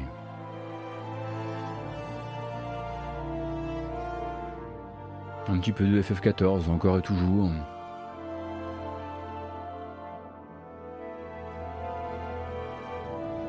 Et on n'a pas le temps de s'ennuyer. Oh non, certainement pas. C'était quand qu'on en parlait? C'était hier. Hier, on était un petit peu en train de se hyper bizarrement. On a commencé à en discuter ensemble comme ça, puis on était chaud. Puis on se disait, Milestone, euh, donc le studio Milestone, sur un jeu Hot Wheels, manifestement repéré sur le Microsoft Store pour PC et Xbox. Et tiens, il y a ce petit teasing du compte Twitter euh, officiel Hot Wheels qui dit Hey Nintendo, on a un truc pour vous. Et voici un petit nuage de fumée en vidéo. Et ben, je vous avais dit, ok, on se donne rendez-vous dans, dans pas très très longtemps pour l'annonce officielle. Bah, ça y est, c'est fait. C'est bien parce qu'au moins, j'ai pas l'impression de laisser en, arrière des affaires à suivre. En ce moment, les teasings sont vraiment, carré minuté. On n'a même pas le temps de les oublier. Hot Wheels Unleashed sera donc bel et bien euh, le nouveau jeu euh, de petites voitures de quand nous étions enfants. Sortira le 30 septembre sur toutes les consoles ainsi que sur PC.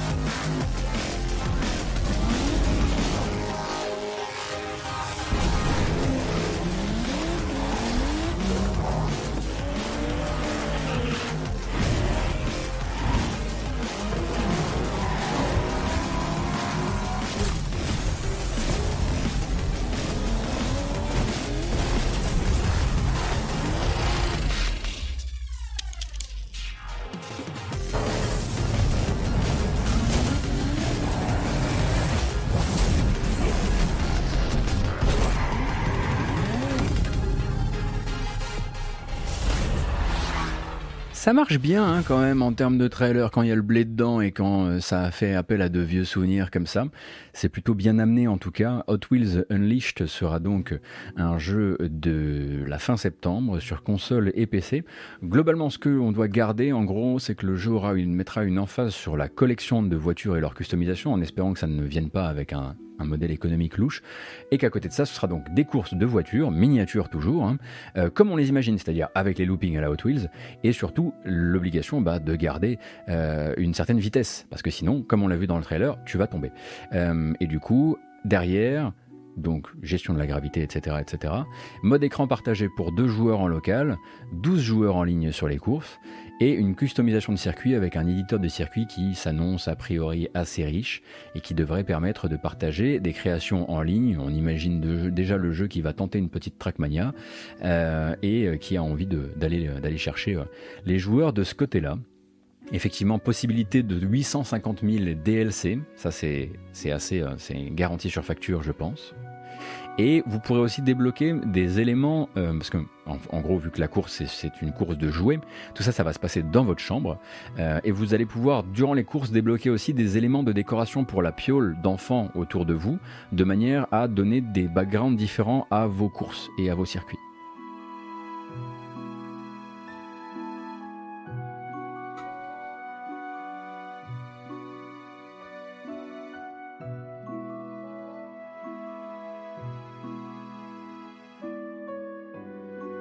Je dois dire que le coup de la décoration de la chambre d'enfant, pour toute personne qui a besoin de jeux doudou, parce que, bah, parce que ça fait un an qu'on est à l'intérieur et que bon, on commence un peu à vriller, c'est plutôt bien vu. Hein.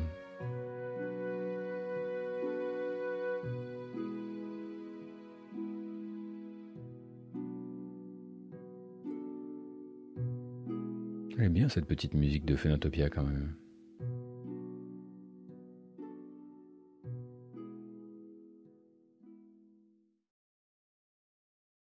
T'inquiète, Sanjuri, on y vient, on y vient.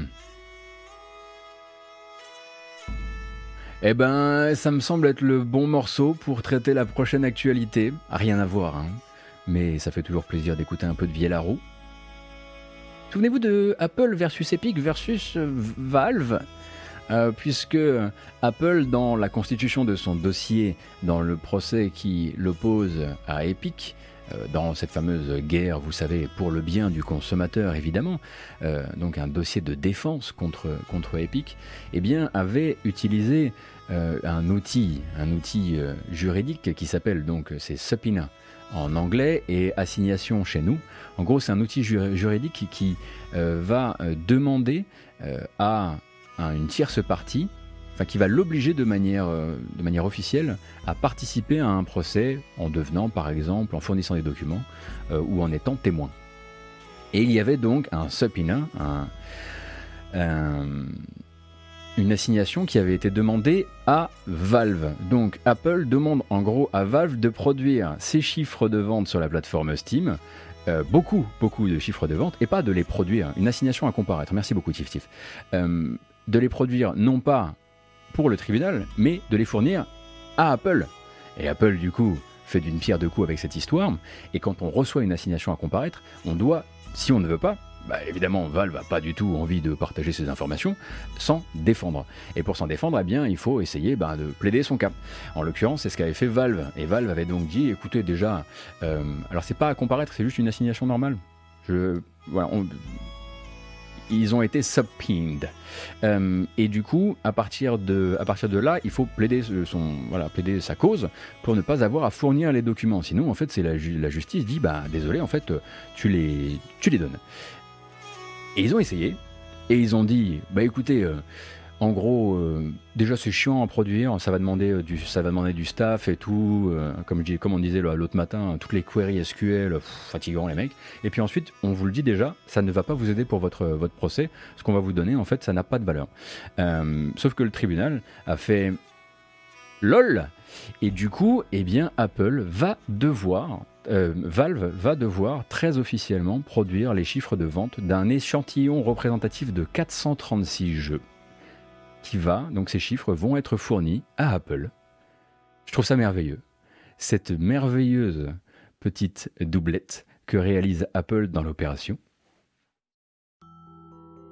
Je suis tout à fait sérieux. Ils se sont fait, euh, ils se sont fait débouter de leur, euh, de leur demande de ne pas obéir à l'assignation euh, par un juge qui leur a dit, et alors là c'est récupéré par un, par un, site qui s'appelle MacRumors, mais qui leur aurait dit donc le juge, c'est donc il y a eu une, y a eu une conciliation en, par webcam avec un représentant, un représentant de Valve, un représentant d'Apple, un représentant de, du, de la cour, et le, le, juge qui était présent, le représentant de la cour, c'était le juge, le juge aurait dit à Valve cette phrase incroyable. De toute façon, Apple a saupoudré la planète entière d'assignations du genre. Rassurez-vous, vous, n'êtes pas les seuls.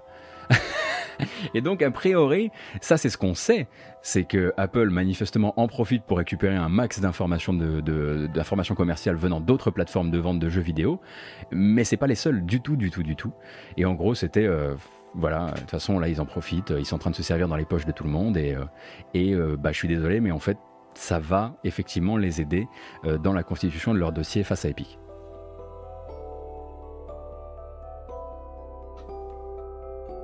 Alors quand je dis saupoudrer la planète entière, là, en anglais c'est Apple salted the earth. Ils ont salé la terre entière d'assignation du genre. Je trouve ça incroyable. Vraiment la phrase elle est... C'est vraiment... Eh, c'est pas grave tonton, c'est pas grave. T'as des copains.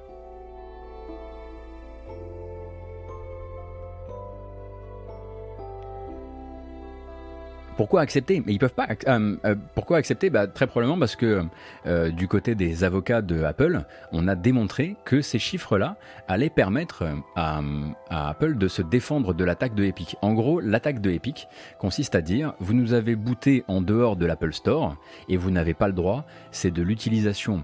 de l'utilisation illégale de votre monopole et ça nous empêche de faire grandir Fortnite en dehors de notre Epic Game Store. Et ce que Apple cherche à faire en utilisant un maximum de données de vente venant d'autres plateformes, c'est de dire Mais regarde, tu peux le mettre sur Steam si tu veux.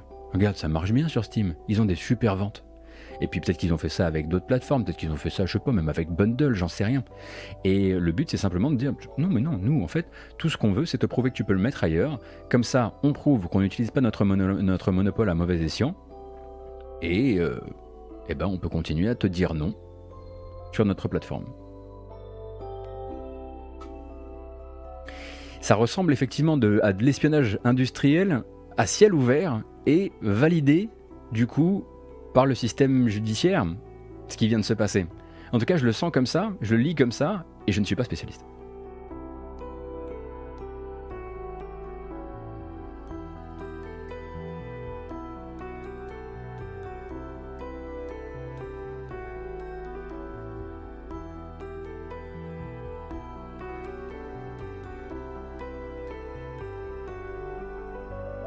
Oui, c'est des chiffres de vente, euh, Corwin, mais c'est très important les chiffres de vente. Pour une, euh, enfin, ça fait partie du, secret de la mouture en fait.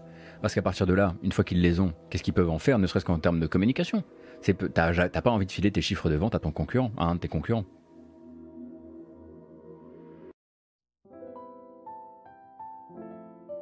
Vivement la PGW que je te mette un KO.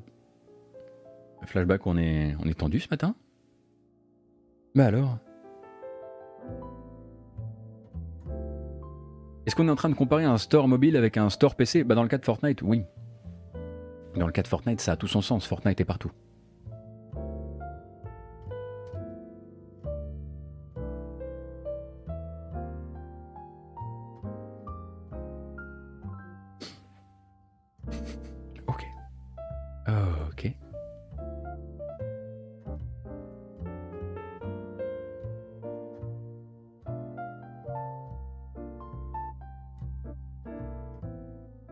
Celui-ci. Mais en même temps, on l'avait dit, une seule philosophie, l'agression. On aimerait vous rappeler. Oh, la belle petite musique, c'est parfait ça. Euh, on aimerait vous rappeler l'existence de toujours des jeux offerts sur l'Epic Game Store. Euh, et euh, le jeu offert actuellement sur l'Epic Games Store, il me semble que ça a déjà été, on a déjà permuté sur le nouveau jeu. Euh, il s'agit de Sunless Sea, donc le jeu de Fail Better Games, qui est donc offert sur la plateforme. En tout cas, vous pouvez l'acquérir sans frais supplémentaires. Donc on rappelle un roguelite d'exploration RPG sur un océan maudit. donc ça, vous pouvez peut-être vous le mettre de côté si vous avez envie de découvrir le jeu à, à vil prix. Je sais même pas si on a le droit de dire vil prix quand c'est gratuit. On va peut-être se regarder le, un trailer de Sunless Sea. Que vous voyez un peu de quoi il, de quoi il retourne.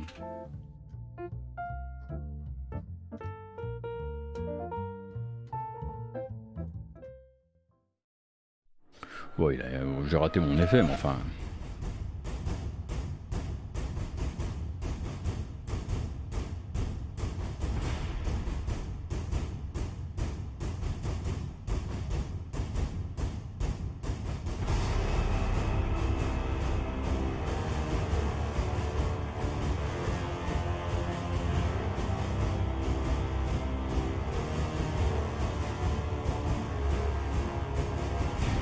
Donc ça n'a pas l'air comme ça, mais c'est également euh, Cthulhuesque et hautement narratif. Mais bon. Euh...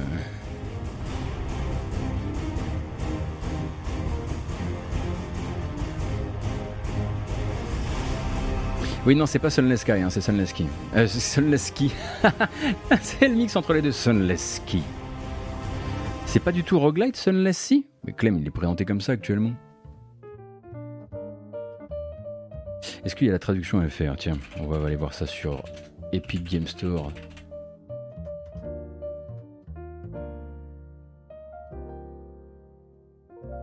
Sunless Ski, c'est pas mal comme idée de jeu.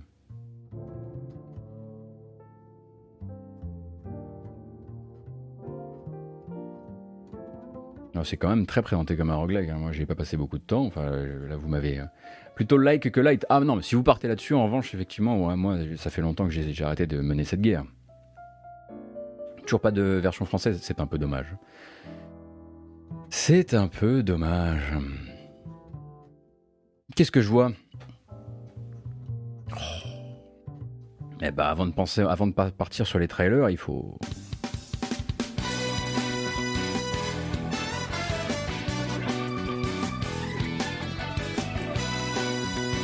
Oh si si si si si si si si si si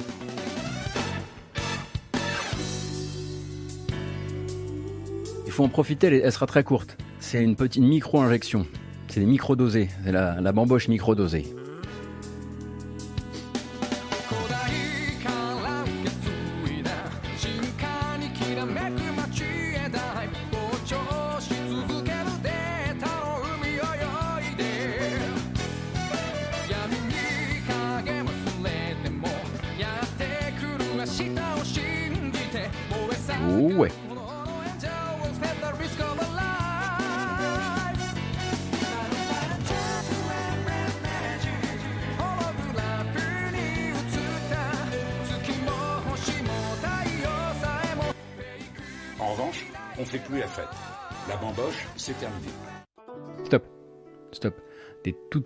De plaisir comme ça, très rapides, juste pour se réveiller avant de reprendre notre travail. On a encore pas mal de choses à gérer ce matin. Et euh, le prochain, c'est quand même. Alors, il y a une info qu'on a mis vraiment de côté. euh, parce que moi je la maîtrise assez peu, Euh, mais sachez simplement que Nintendo va arrêter le, support et les réparations sur 3DS et 3DS XL au Japon euh, d'ici euh, le mois prochain, me semble-t-il. Donc on commence à préparer doucement l'après et à préparer peut-être la fin d'une époque. Mais nous, ce qui nous intéresse vachement plus hein, que la fin de l'époque 3DS, même si j'imagine que pour beaucoup ce sont de grands souvenirs. Ouais. Ce sont les bandes annonces des jeux à sortir dans les temps prochains. Le premier, euh, c'est Mortal Shell Enhanced Edition, donc un Dark Souls-like que vous avez peut-être vu passer. do you tire of the hunt? I think not. qui arrivera donc le 4 mars prochain sur Xbox Series et PS5.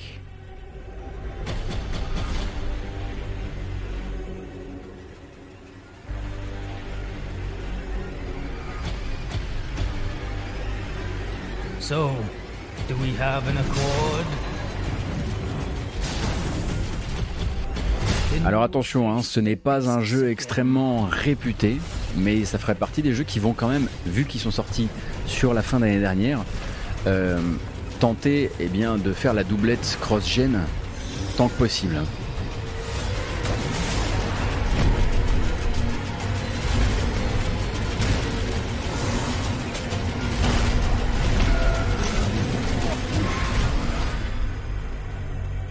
Donc le but c'est de proposer du 4K 60 FPS sur Mortal Shell Enhanced Edition. Donc Mortal Shell, le principe de base c'est qu'en gros votre personnage va avoir plusieurs mus comme vous avez pu le voir durant le, trailer.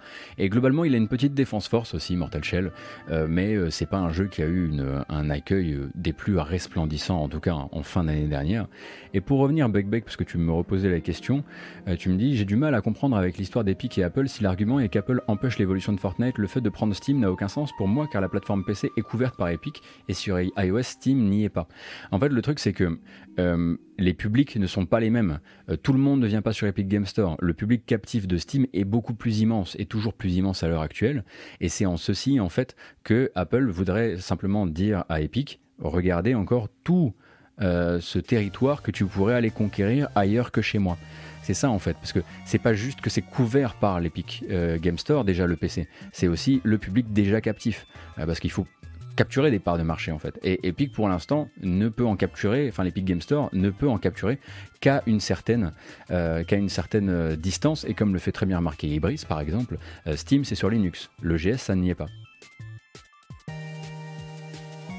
Après moi, effectivement, je regarde ça de loin et j'essaie de, vous transmettre un petit peu ce que je comprends de toute cette affaire. Mais peut-être que j'ai aussi une compréhension qui est parcellaire de la chose. Peut-être que c'est pas juste la seule demande d'Epic. Peut-être que c'est pas la, seule plainte d'Epic. Euh, quid des clients Apple qui jouent à Fortnite? Apple n'en tient pas compte. Alors, il me semble que vous avez tous les gens qui ont euh, accès, euh, qui jouaient à Fortnite avant, sont restés et ont toujours accès au jeu. hein. C'est juste que euh, on ne peut plus faire de nouvelles acquisitions de joueurs, si j'ai bien suivi l'affaire. Et surtout, c'est le, c'est la, c'est la partie microtransaction euh, qui a, Voilà, il n'y a plus de mise à jour. Les gens qui ont le jeu peuvent y jouer. Ils ont pu les nouvelles mises à jour du jeu. Et puis surtout, ils ont pu accès à toute la boutique de, con- de, de consommables, euh, de, euh, de cosmétiques qui fait le modèle économique de Fortnite.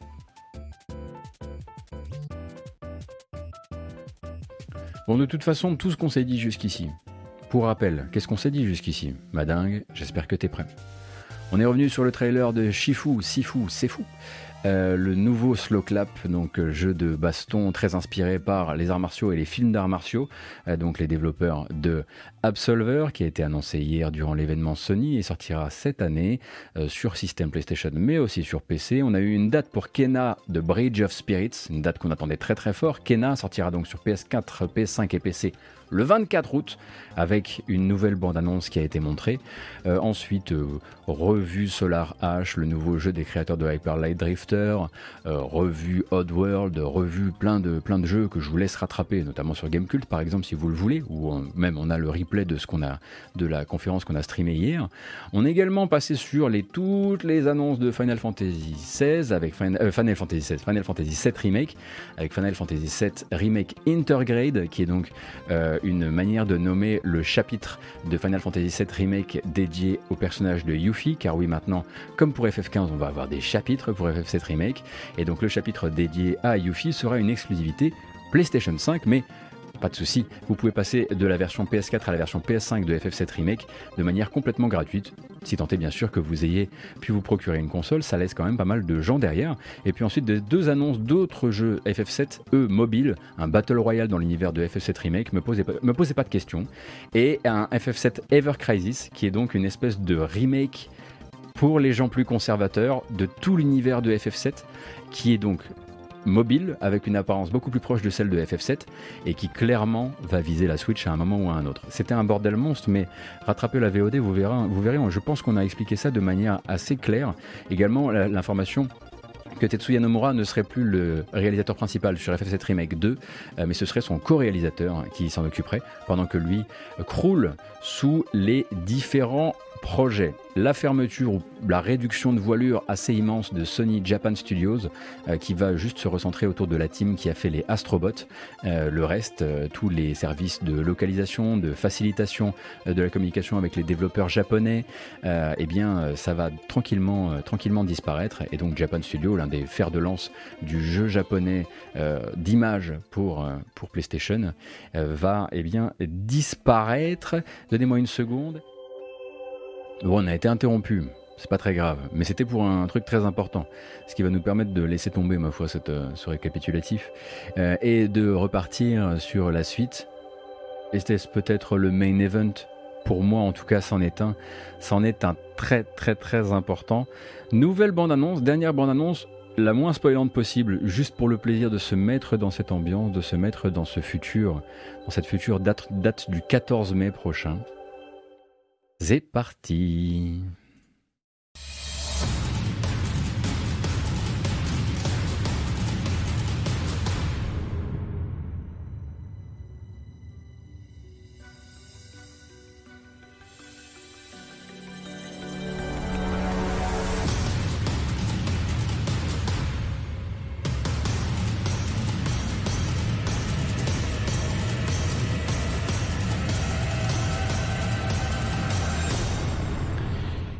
Ça y est, on a une date. Je pensais que ce serait plus tôt dans l'année. Je suis un peu deg de devoir attendre autant encore, mais c'est pas grave, on reste frais. Le 14 mai, du coup, pour Subnautica Below Zero sur toutes les plateformes en même temps. Donc, on rappelle un spin-off retour.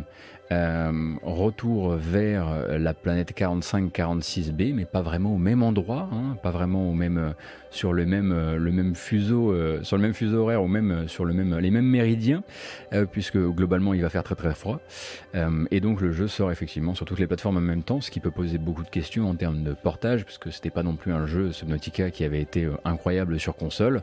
Est-ce que Panic Button est impliqué pour le portage pour le portage console, je ne sais pas. Toujours est-il que la version Switch sortira en même temps et que d'ailleurs, figurez-vous que le 14 mai sera également la date de sortie d'une collection Subnautica, Subnautica plus Subnautica Below Zero, qui me semble est également en version physique, mais il faudrait que je revérifie ça.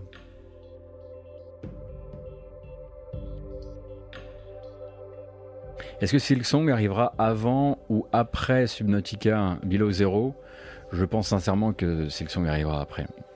C'est pas grave, non, mais ça nous laisse le temps de découvrir d'autres choses dans notre jeu vidéo d'ici là. Si ça se trouve, je vais me découvrir une passion pour Monster Hunter Oh. ou pour FF14. Oh. Voilà, de quoi s'occuper, n'est-ce pas, en attendant, en attendant les vrais sujets.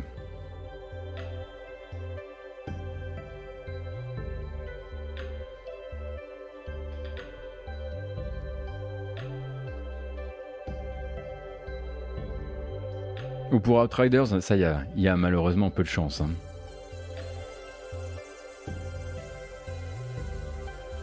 Alors, Dinesh, je sais que c'est là que s'arrêtera la question effectivement à propos de Monster Hunter, mais j'ai des idées pour garder mes streams de Monster Hunter un tant soit peu conformes à ce que je pense. Vous verrez. Refaire Hollow Knight, relire Hollow Knight, encore et encore et encore jusqu'à la fin des temps. Alors pour le prochain jeu, il va falloir vraiment que vous me dépanniez parce que moi, je, moi panne rien. Hein. Euh, bon, c'est pas c'est pas le seul coin du jeu vidéo où je, euh, où je ne panne rien, Euh, mais là, on est particulièrement pas chez moi et particulièrement chez Puyo le 24 juin au Japon et le 27 juillet, jour de mon anniversaire chez nous. Ce sera Samurai Warriors 5.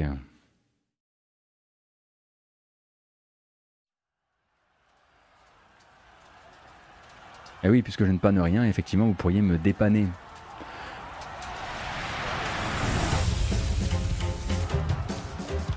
Moi, je suis là pour les BO, rien que pour les BO.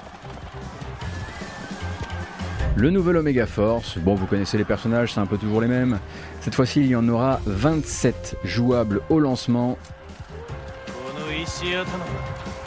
Ça sort sur PC, sur PS4, sur Switch et sur Xbox One. Et si vous les achetez sur All Gen, vous bénéficierez d'une mise à jour vers console de nouvelle génération gratuite quand elles sortiront, ces mises à jour.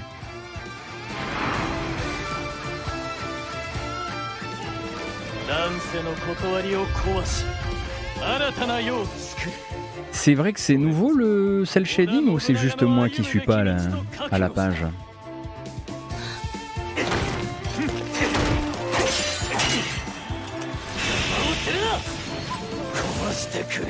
Hello India.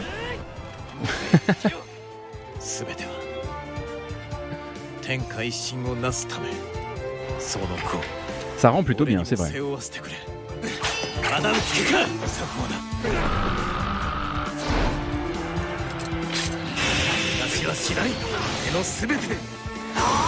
Ce que vous voyez là, c'est Samurai Warriors 5, et donc euh, également prévu sur Switch. Le sous-titré évidemment sur Switch Le Grand Combat du Framerate. On lui souhaite le meilleur d'un point, de vue, euh, point de vue du portage, c'est sûr. On attendra d'avoir plus d'informations. Donc sorti 24 juin au Japon et 27 juillet chez nous. Entre le 24 juin et le 27 juillet, on devrait avoir les premières infos à propos des perfs du jeu sur console.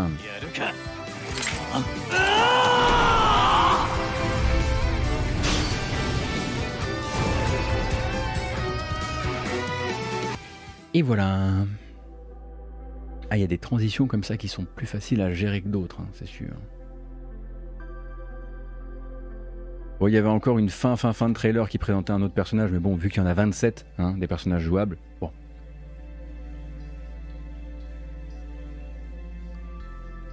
Est-ce que c'est la première gêne où on a des portages gratuits en masse comme ça? J'ai pas souvenir qu'ils aient fait ça de la 3 à la 4. C'est peut-être aussi des questions d'architecture, je sais pas.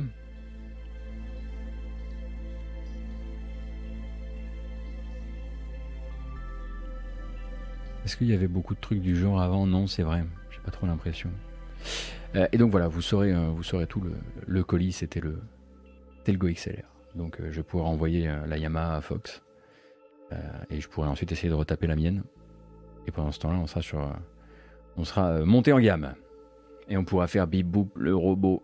Ça va être rigolo, n'est-ce pas? Merci beaucoup d'ailleurs à toutes et à tous pour votre présence ce matin et pour bah, m'aider notamment à améliorer toujours plus ce setup. et, euh, et c'est matinal. La prochaine bande-annonce est nouvelle, le jeu, lui, absolument pas. J'ai l'impression qu'on a vu 850 bandes-annonces de System Shock, le remake. Euh, mais bon, on le sait, on sait qu'il est, euh, qu'il est daté. euh, du coup, pour, il me semble que c'est... Est-ce qu'il a déjà sa date ou pas pour l'été? C'était pas du 6 juin? Toujours est-il qu'il y a un nouveau trailer qui est surtout là pour vous dire que la dernière démo à, disposition, démo gratuite évidemment, est dispo sur Steam, GOG et Epic Game Store dès à présent. Et enfin, le jeu a l'air d'avoir la gueule qu'on espérait qu'il ait.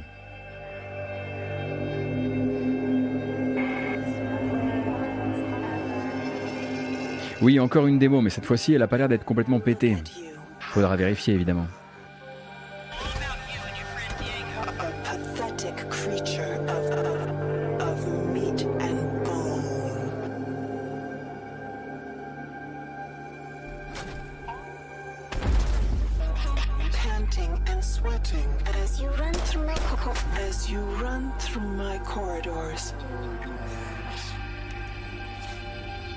Donc la voix que vous entendez, c'est celle de Shodan. Et si le jeu vous semble un peu bizarre artistiquement, je m'en vais vous montrer tout à l'heure le jeu original.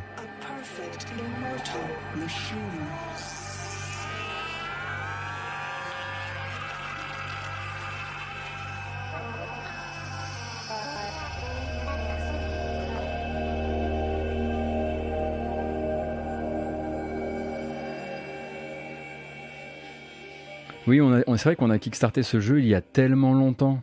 On a vieilli depuis, on a perdu beaucoup de cheveux.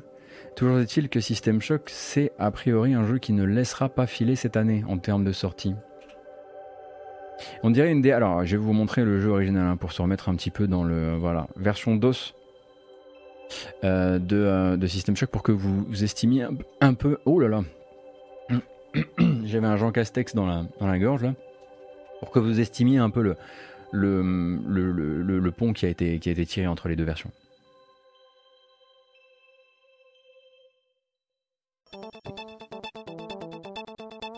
The bridge is located on level 9 and energy systems on level R. All levels can be accessed by the elevator in in in Alpha Quadrant. We hope Ça, c'était le jeu d'avant. Et effectivement, ce que vous avez vu derrière, euh, eh bien, c'est une, espèce d'adaptation euh, avec euh, des moyens normaux et nouveaux d'une direction artistique qui est celle-ci. 94 pour System Shock, hein, on rappelle pièce fondatrice de l'immersive sim et du jeu à la Deus Ex tel que vous le connaissez actuellement.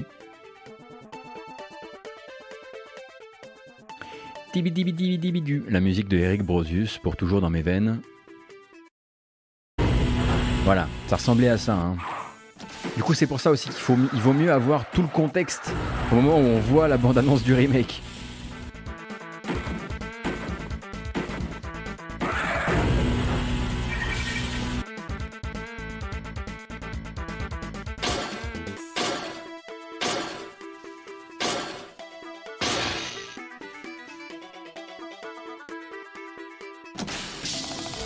J'ai jamais joué à System Shock, mais pourquoi c'est censé être un immersive sim? Bah, euh, C'est euh, un immersive sim dans le sens où en fait tu as une, une composante, donc tu as ce côté très immersif euh, amené bon, par la vue déjà, mais aussi par la possibilité de, de, de régler certains problèmes de différentes manières, avec une composante RPG par-dessus, et tout ce qui va en fait composer ensuite bah, ce, que tu, ce que tu connais de Deus Ex, mais ce qui a été aussi le cas de Thief pendant un moment. Thief, Thief, euh, pendant un moment, euh, et d'autres euh, et d'autres tenants du, du titre. Alors dans celui-ci, il n'y a pas trop de différentes manières, mais c'est plutôt qu'il y avait ce il y avait ce mélange des gameplays qui était qui était assez. c'est un puzzle Doom, ouais effectivement, Shilzam, c'est peut-être la meilleure manière de le dire. Oui, c'était les années Looking Glass en fait. Vous avez d'ailleurs, euh, euh, un, épisode de Retro Dash sur le sujet sur euh, Gamecult, euh, animé par Pipo, où, où, il revient avec de très bons invités particulièrement bien choisis sur la question de l'immersive sim. Qu'est-ce que c'est, comment ça fonctionne, pourquoi maintenant ça ressemble quasiment toujours au même jeu, et pourquoi il fut un temps, c'était pas le cas?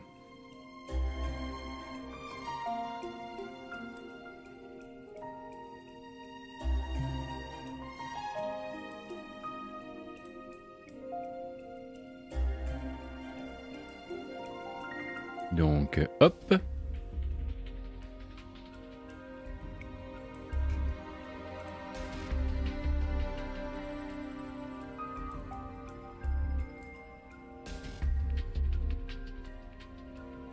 Bulldozer, c'est tu viens de tu viens de, de choper l'annonce là ou c'est toi qui me leak une information en live sur le chat? Est-ce que c'est mon premier Est-ce que c'est mon premier leak euh, directement euh, sur le directement en live? Parce que si euh, ah, si je peux être cité par Jason Schreier, attention, hein, tu seras cité aussi. Ça viendrait ère. D'accord.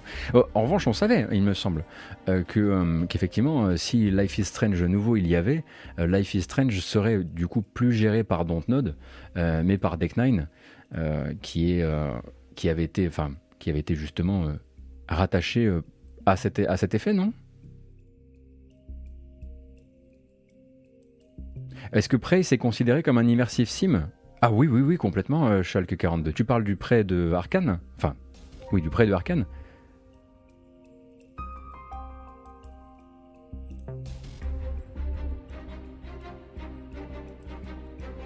Euh, oui, oui, oui, bah, Prey, est-ce que tu as de plus, euh, de plus euh, propre et, et intéressant pour moi en termes d'immersive sim récent, oui. Donc, infiltration, possibilité de, possibilité de, euh, d'utiliser des, des moyens euh, émergents, des outils différents pour accéder à des plateformes avec le pistolet à colle, par exemple, à partir du moment où tu commences à te faire des... Normalement, en fait, ça doit être c'est la créativité du joueur à la base, si je me souviens bien. Euh, c'est la créativité du joueur qui, devait, qui doit être au centre de l'expérience de jeu dans un immersive sim. Et en gros, avec les outils que j'ai, comment je peux contourner le, le, couloir qui m'est fourni, les couloirs qui me sont fournis, comment je peux, en tout cas, casser la, boîte, même si en fait, il a été prévu que la boîte soit cassée par les développeurs, mais me donner cette impression de liberté.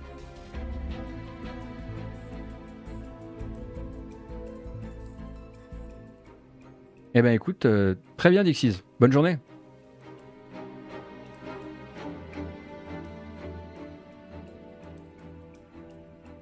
Ah, ah, ah. Est-ce que Divinity c'est un immersive sim Euh, Oui, Dishon- euh, Dishon- Dishonored c'en est. Pour moi en tout cas c'en est. Et Divinity euh, effectivement euh, a de met de l'immersive sim euh, dans son computer RPG. Et du coup devient une sorte, enfin est un Divinity est un fan de, de Ultima Underworld par exemple un peu, oui. C'est toute une, euh, c'est toute une, bah, en, fait c'est- toujours intimement lié d'une manière ou d'une autre euh, au computer RPG euh, ou au RPG. Euh, et à côté de ça, euh, tu vas avoir Bioshock en est un aussi. Euh, et à côté de ça, tu vas avoir les jeux qui malheureusement resserrent de plus en plus, euh, on va dire, l'entonnoir de l'immersive sim, qui sont par exemple les Deus Ex récents, qui vont simplement te dire, pour toute chose, tu as trois choix. Euh, tu as euh, euh, hacker, euh, tu as te faufiler, euh, ou tu as euh, en passer en force. Ça, c'est l'espèce de, comment dire, de, de lissage de l'immersive sim. Non, euh, Cyberpunk, non. Cyberpunk a essayé de faire croire qu'il en était un, mais il n'a pas assez de système.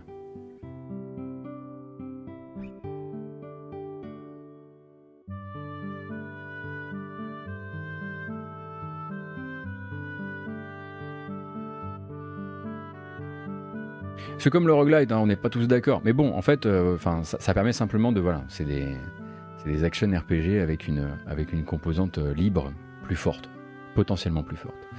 Euh, du coup, là, on s'est effectivement un peu perdu, mais ça tombe bien parce que moi, j'avais globalement fait le tour des sorties que je voulais vous remonter aujourd'hui. Mais qui me, vu qu'on a fait une petite pause malencontreuse, il me reste encore des recos à vous formuler en termes de musique de jeux vidéo. La première, vous vous en doutez, euh, c'est l'arrivée sur les plateformes de la BO de Final Fantasy Remake. Comme ça, là. Attendez.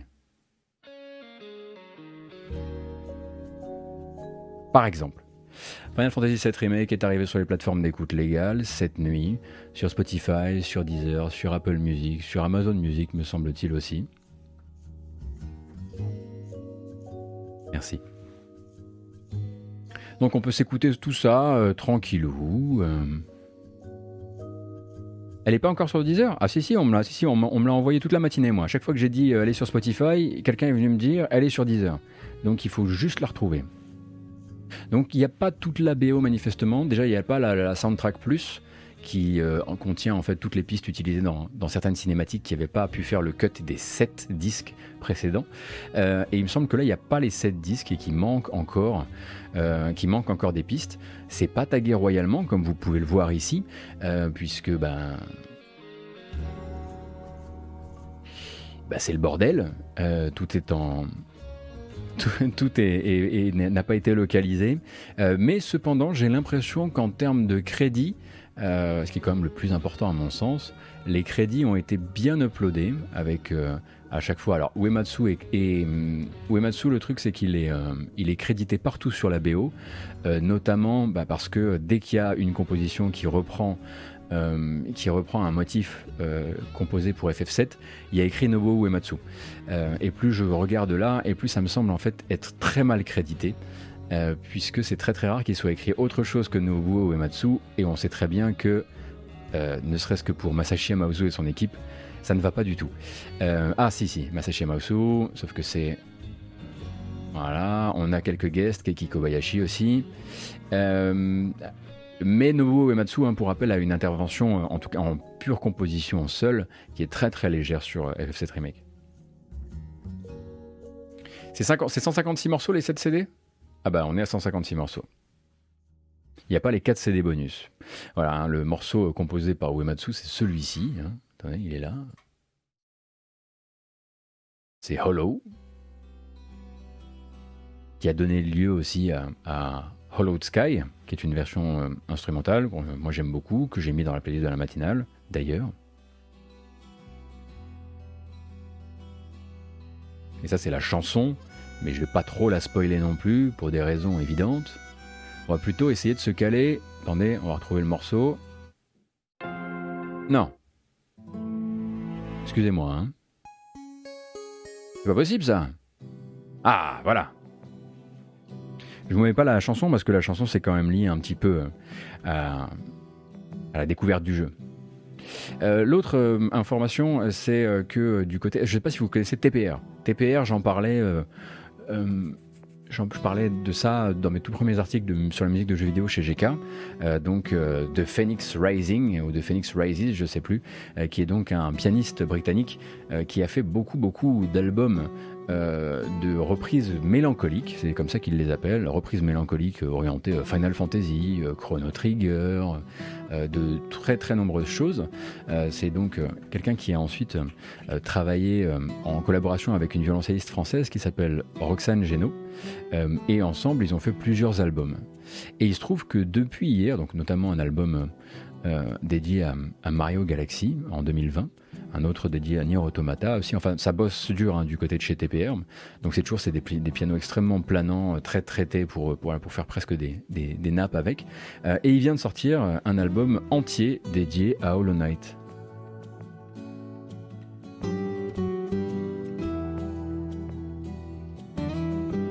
Ce qui va nous donner, par exemple, ceci. Alors que je vois une petite araignée sur mon mur, pire pile quand je parle de Hollow Knight. Ça va, petite araignée? Vous fais écouter un petit peu.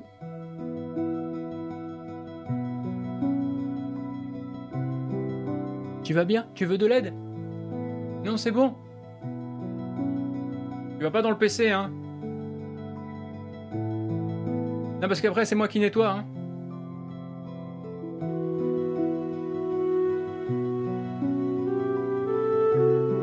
La musique avant, c'était le morceau Hollowed Skies, ou Hollowed Sky sur la BO de FF7 Remake.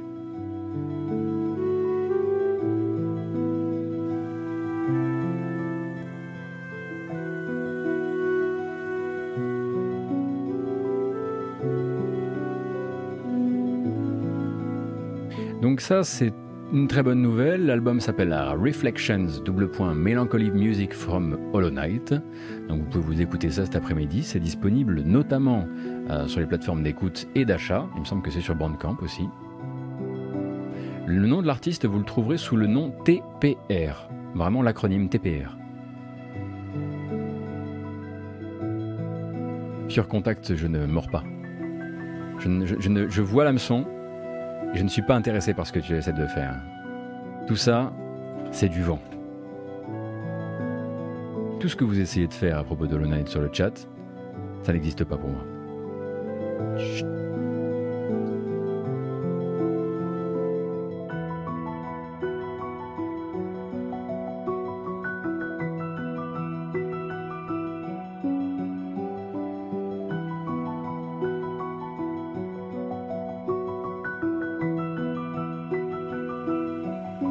Est-ce que c'est aujourd'hui les résultats du jeu de la génération de Gamecult?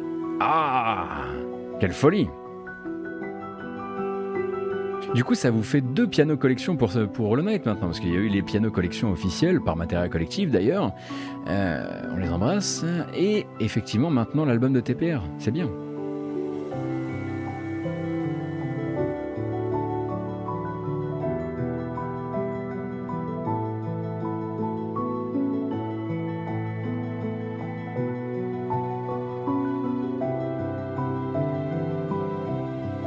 Si on va avoir Roxane Geno qui arrive là. Ah non, celui-ci c'est sans elle. Je vais voir s'il n'y a pas un morceau où on peut l'entendre. Euh, sur le White Palace, sur Hollow Knight, sur Fungal Waste.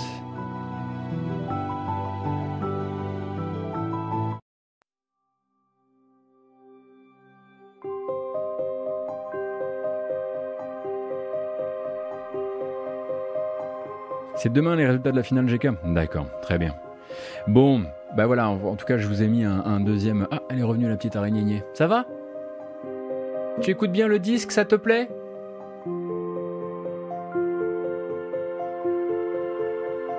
A l'air d'aller.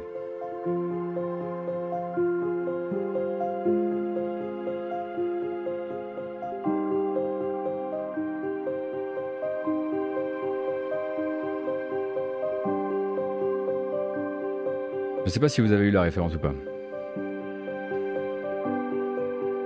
Alors zut, Snip qui a crash.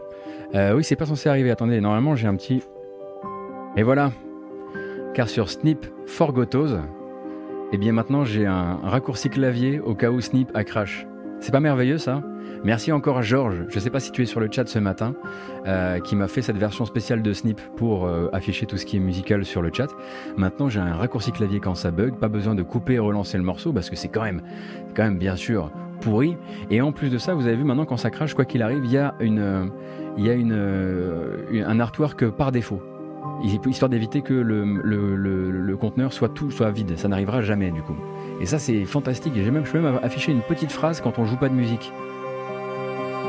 J'ai de la chance, hein, vraiment, franchement, euh, je suis hyper, euh, hyper encadré dans cette, euh, dans cette activité, quoi. Merci beaucoup.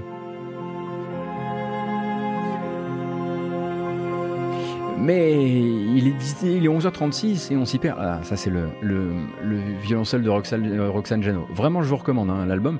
Et alors, ce que ce qu'ont fait TPR et Roxane Geno ensemble, pour rappel, ça court de, donc on le disait, Hollow Knight, Super Mario Galaxy, Nier Automata, Trials of Mana.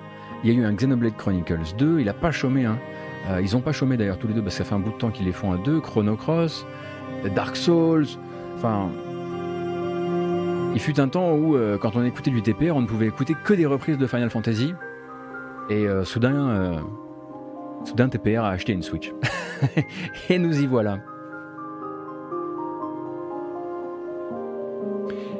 Mais bon, on peut pas se dire au revoir sur euh, tant de mélancolie, ce n'est pas possible. Je vais être obligé de, de couper court, vous le savez bien. Oh non, non, non, pas cette fois, non. Non Oui, oui, très, oui, oui, oui, oui, oui, c'est parfait. Merci beaucoup pour votre accompagnement et votre présence et votre sympathie et votre bonne humeur ce matin. Et vous avez même été hyper sympa quand il y a quelqu'un qui est déboulé sur le chat et qui a proposé de me casser la gueule à la prochaine Paris Games Week, ce qui risque pas d'arriver, niveau prochaine Paris Games Week surtout.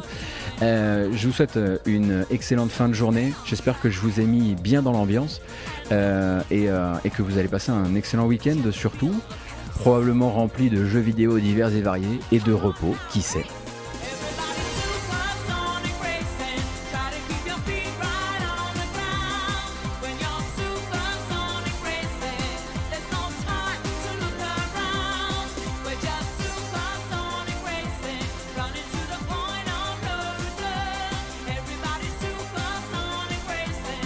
Donc prenez grand soin de vous, encore une fois. Je devrais streamer moi ce week-end. Quel jour Je ne sais pas. N'hésitez pas à suivre le compte Twitter, ma foi, pour être mis au courant de ce genre de choses. Et puis bah, si vous voulez suivre euh, l'affaire sur YouTube ou sur euh, Apple Podcast ou sur Spotify pour les VOD et les audios on-demand de la matinale, c'est désormais possible.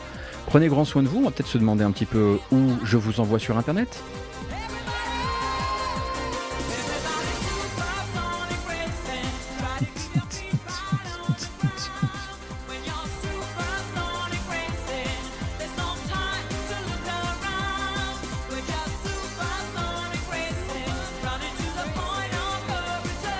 Merci encore.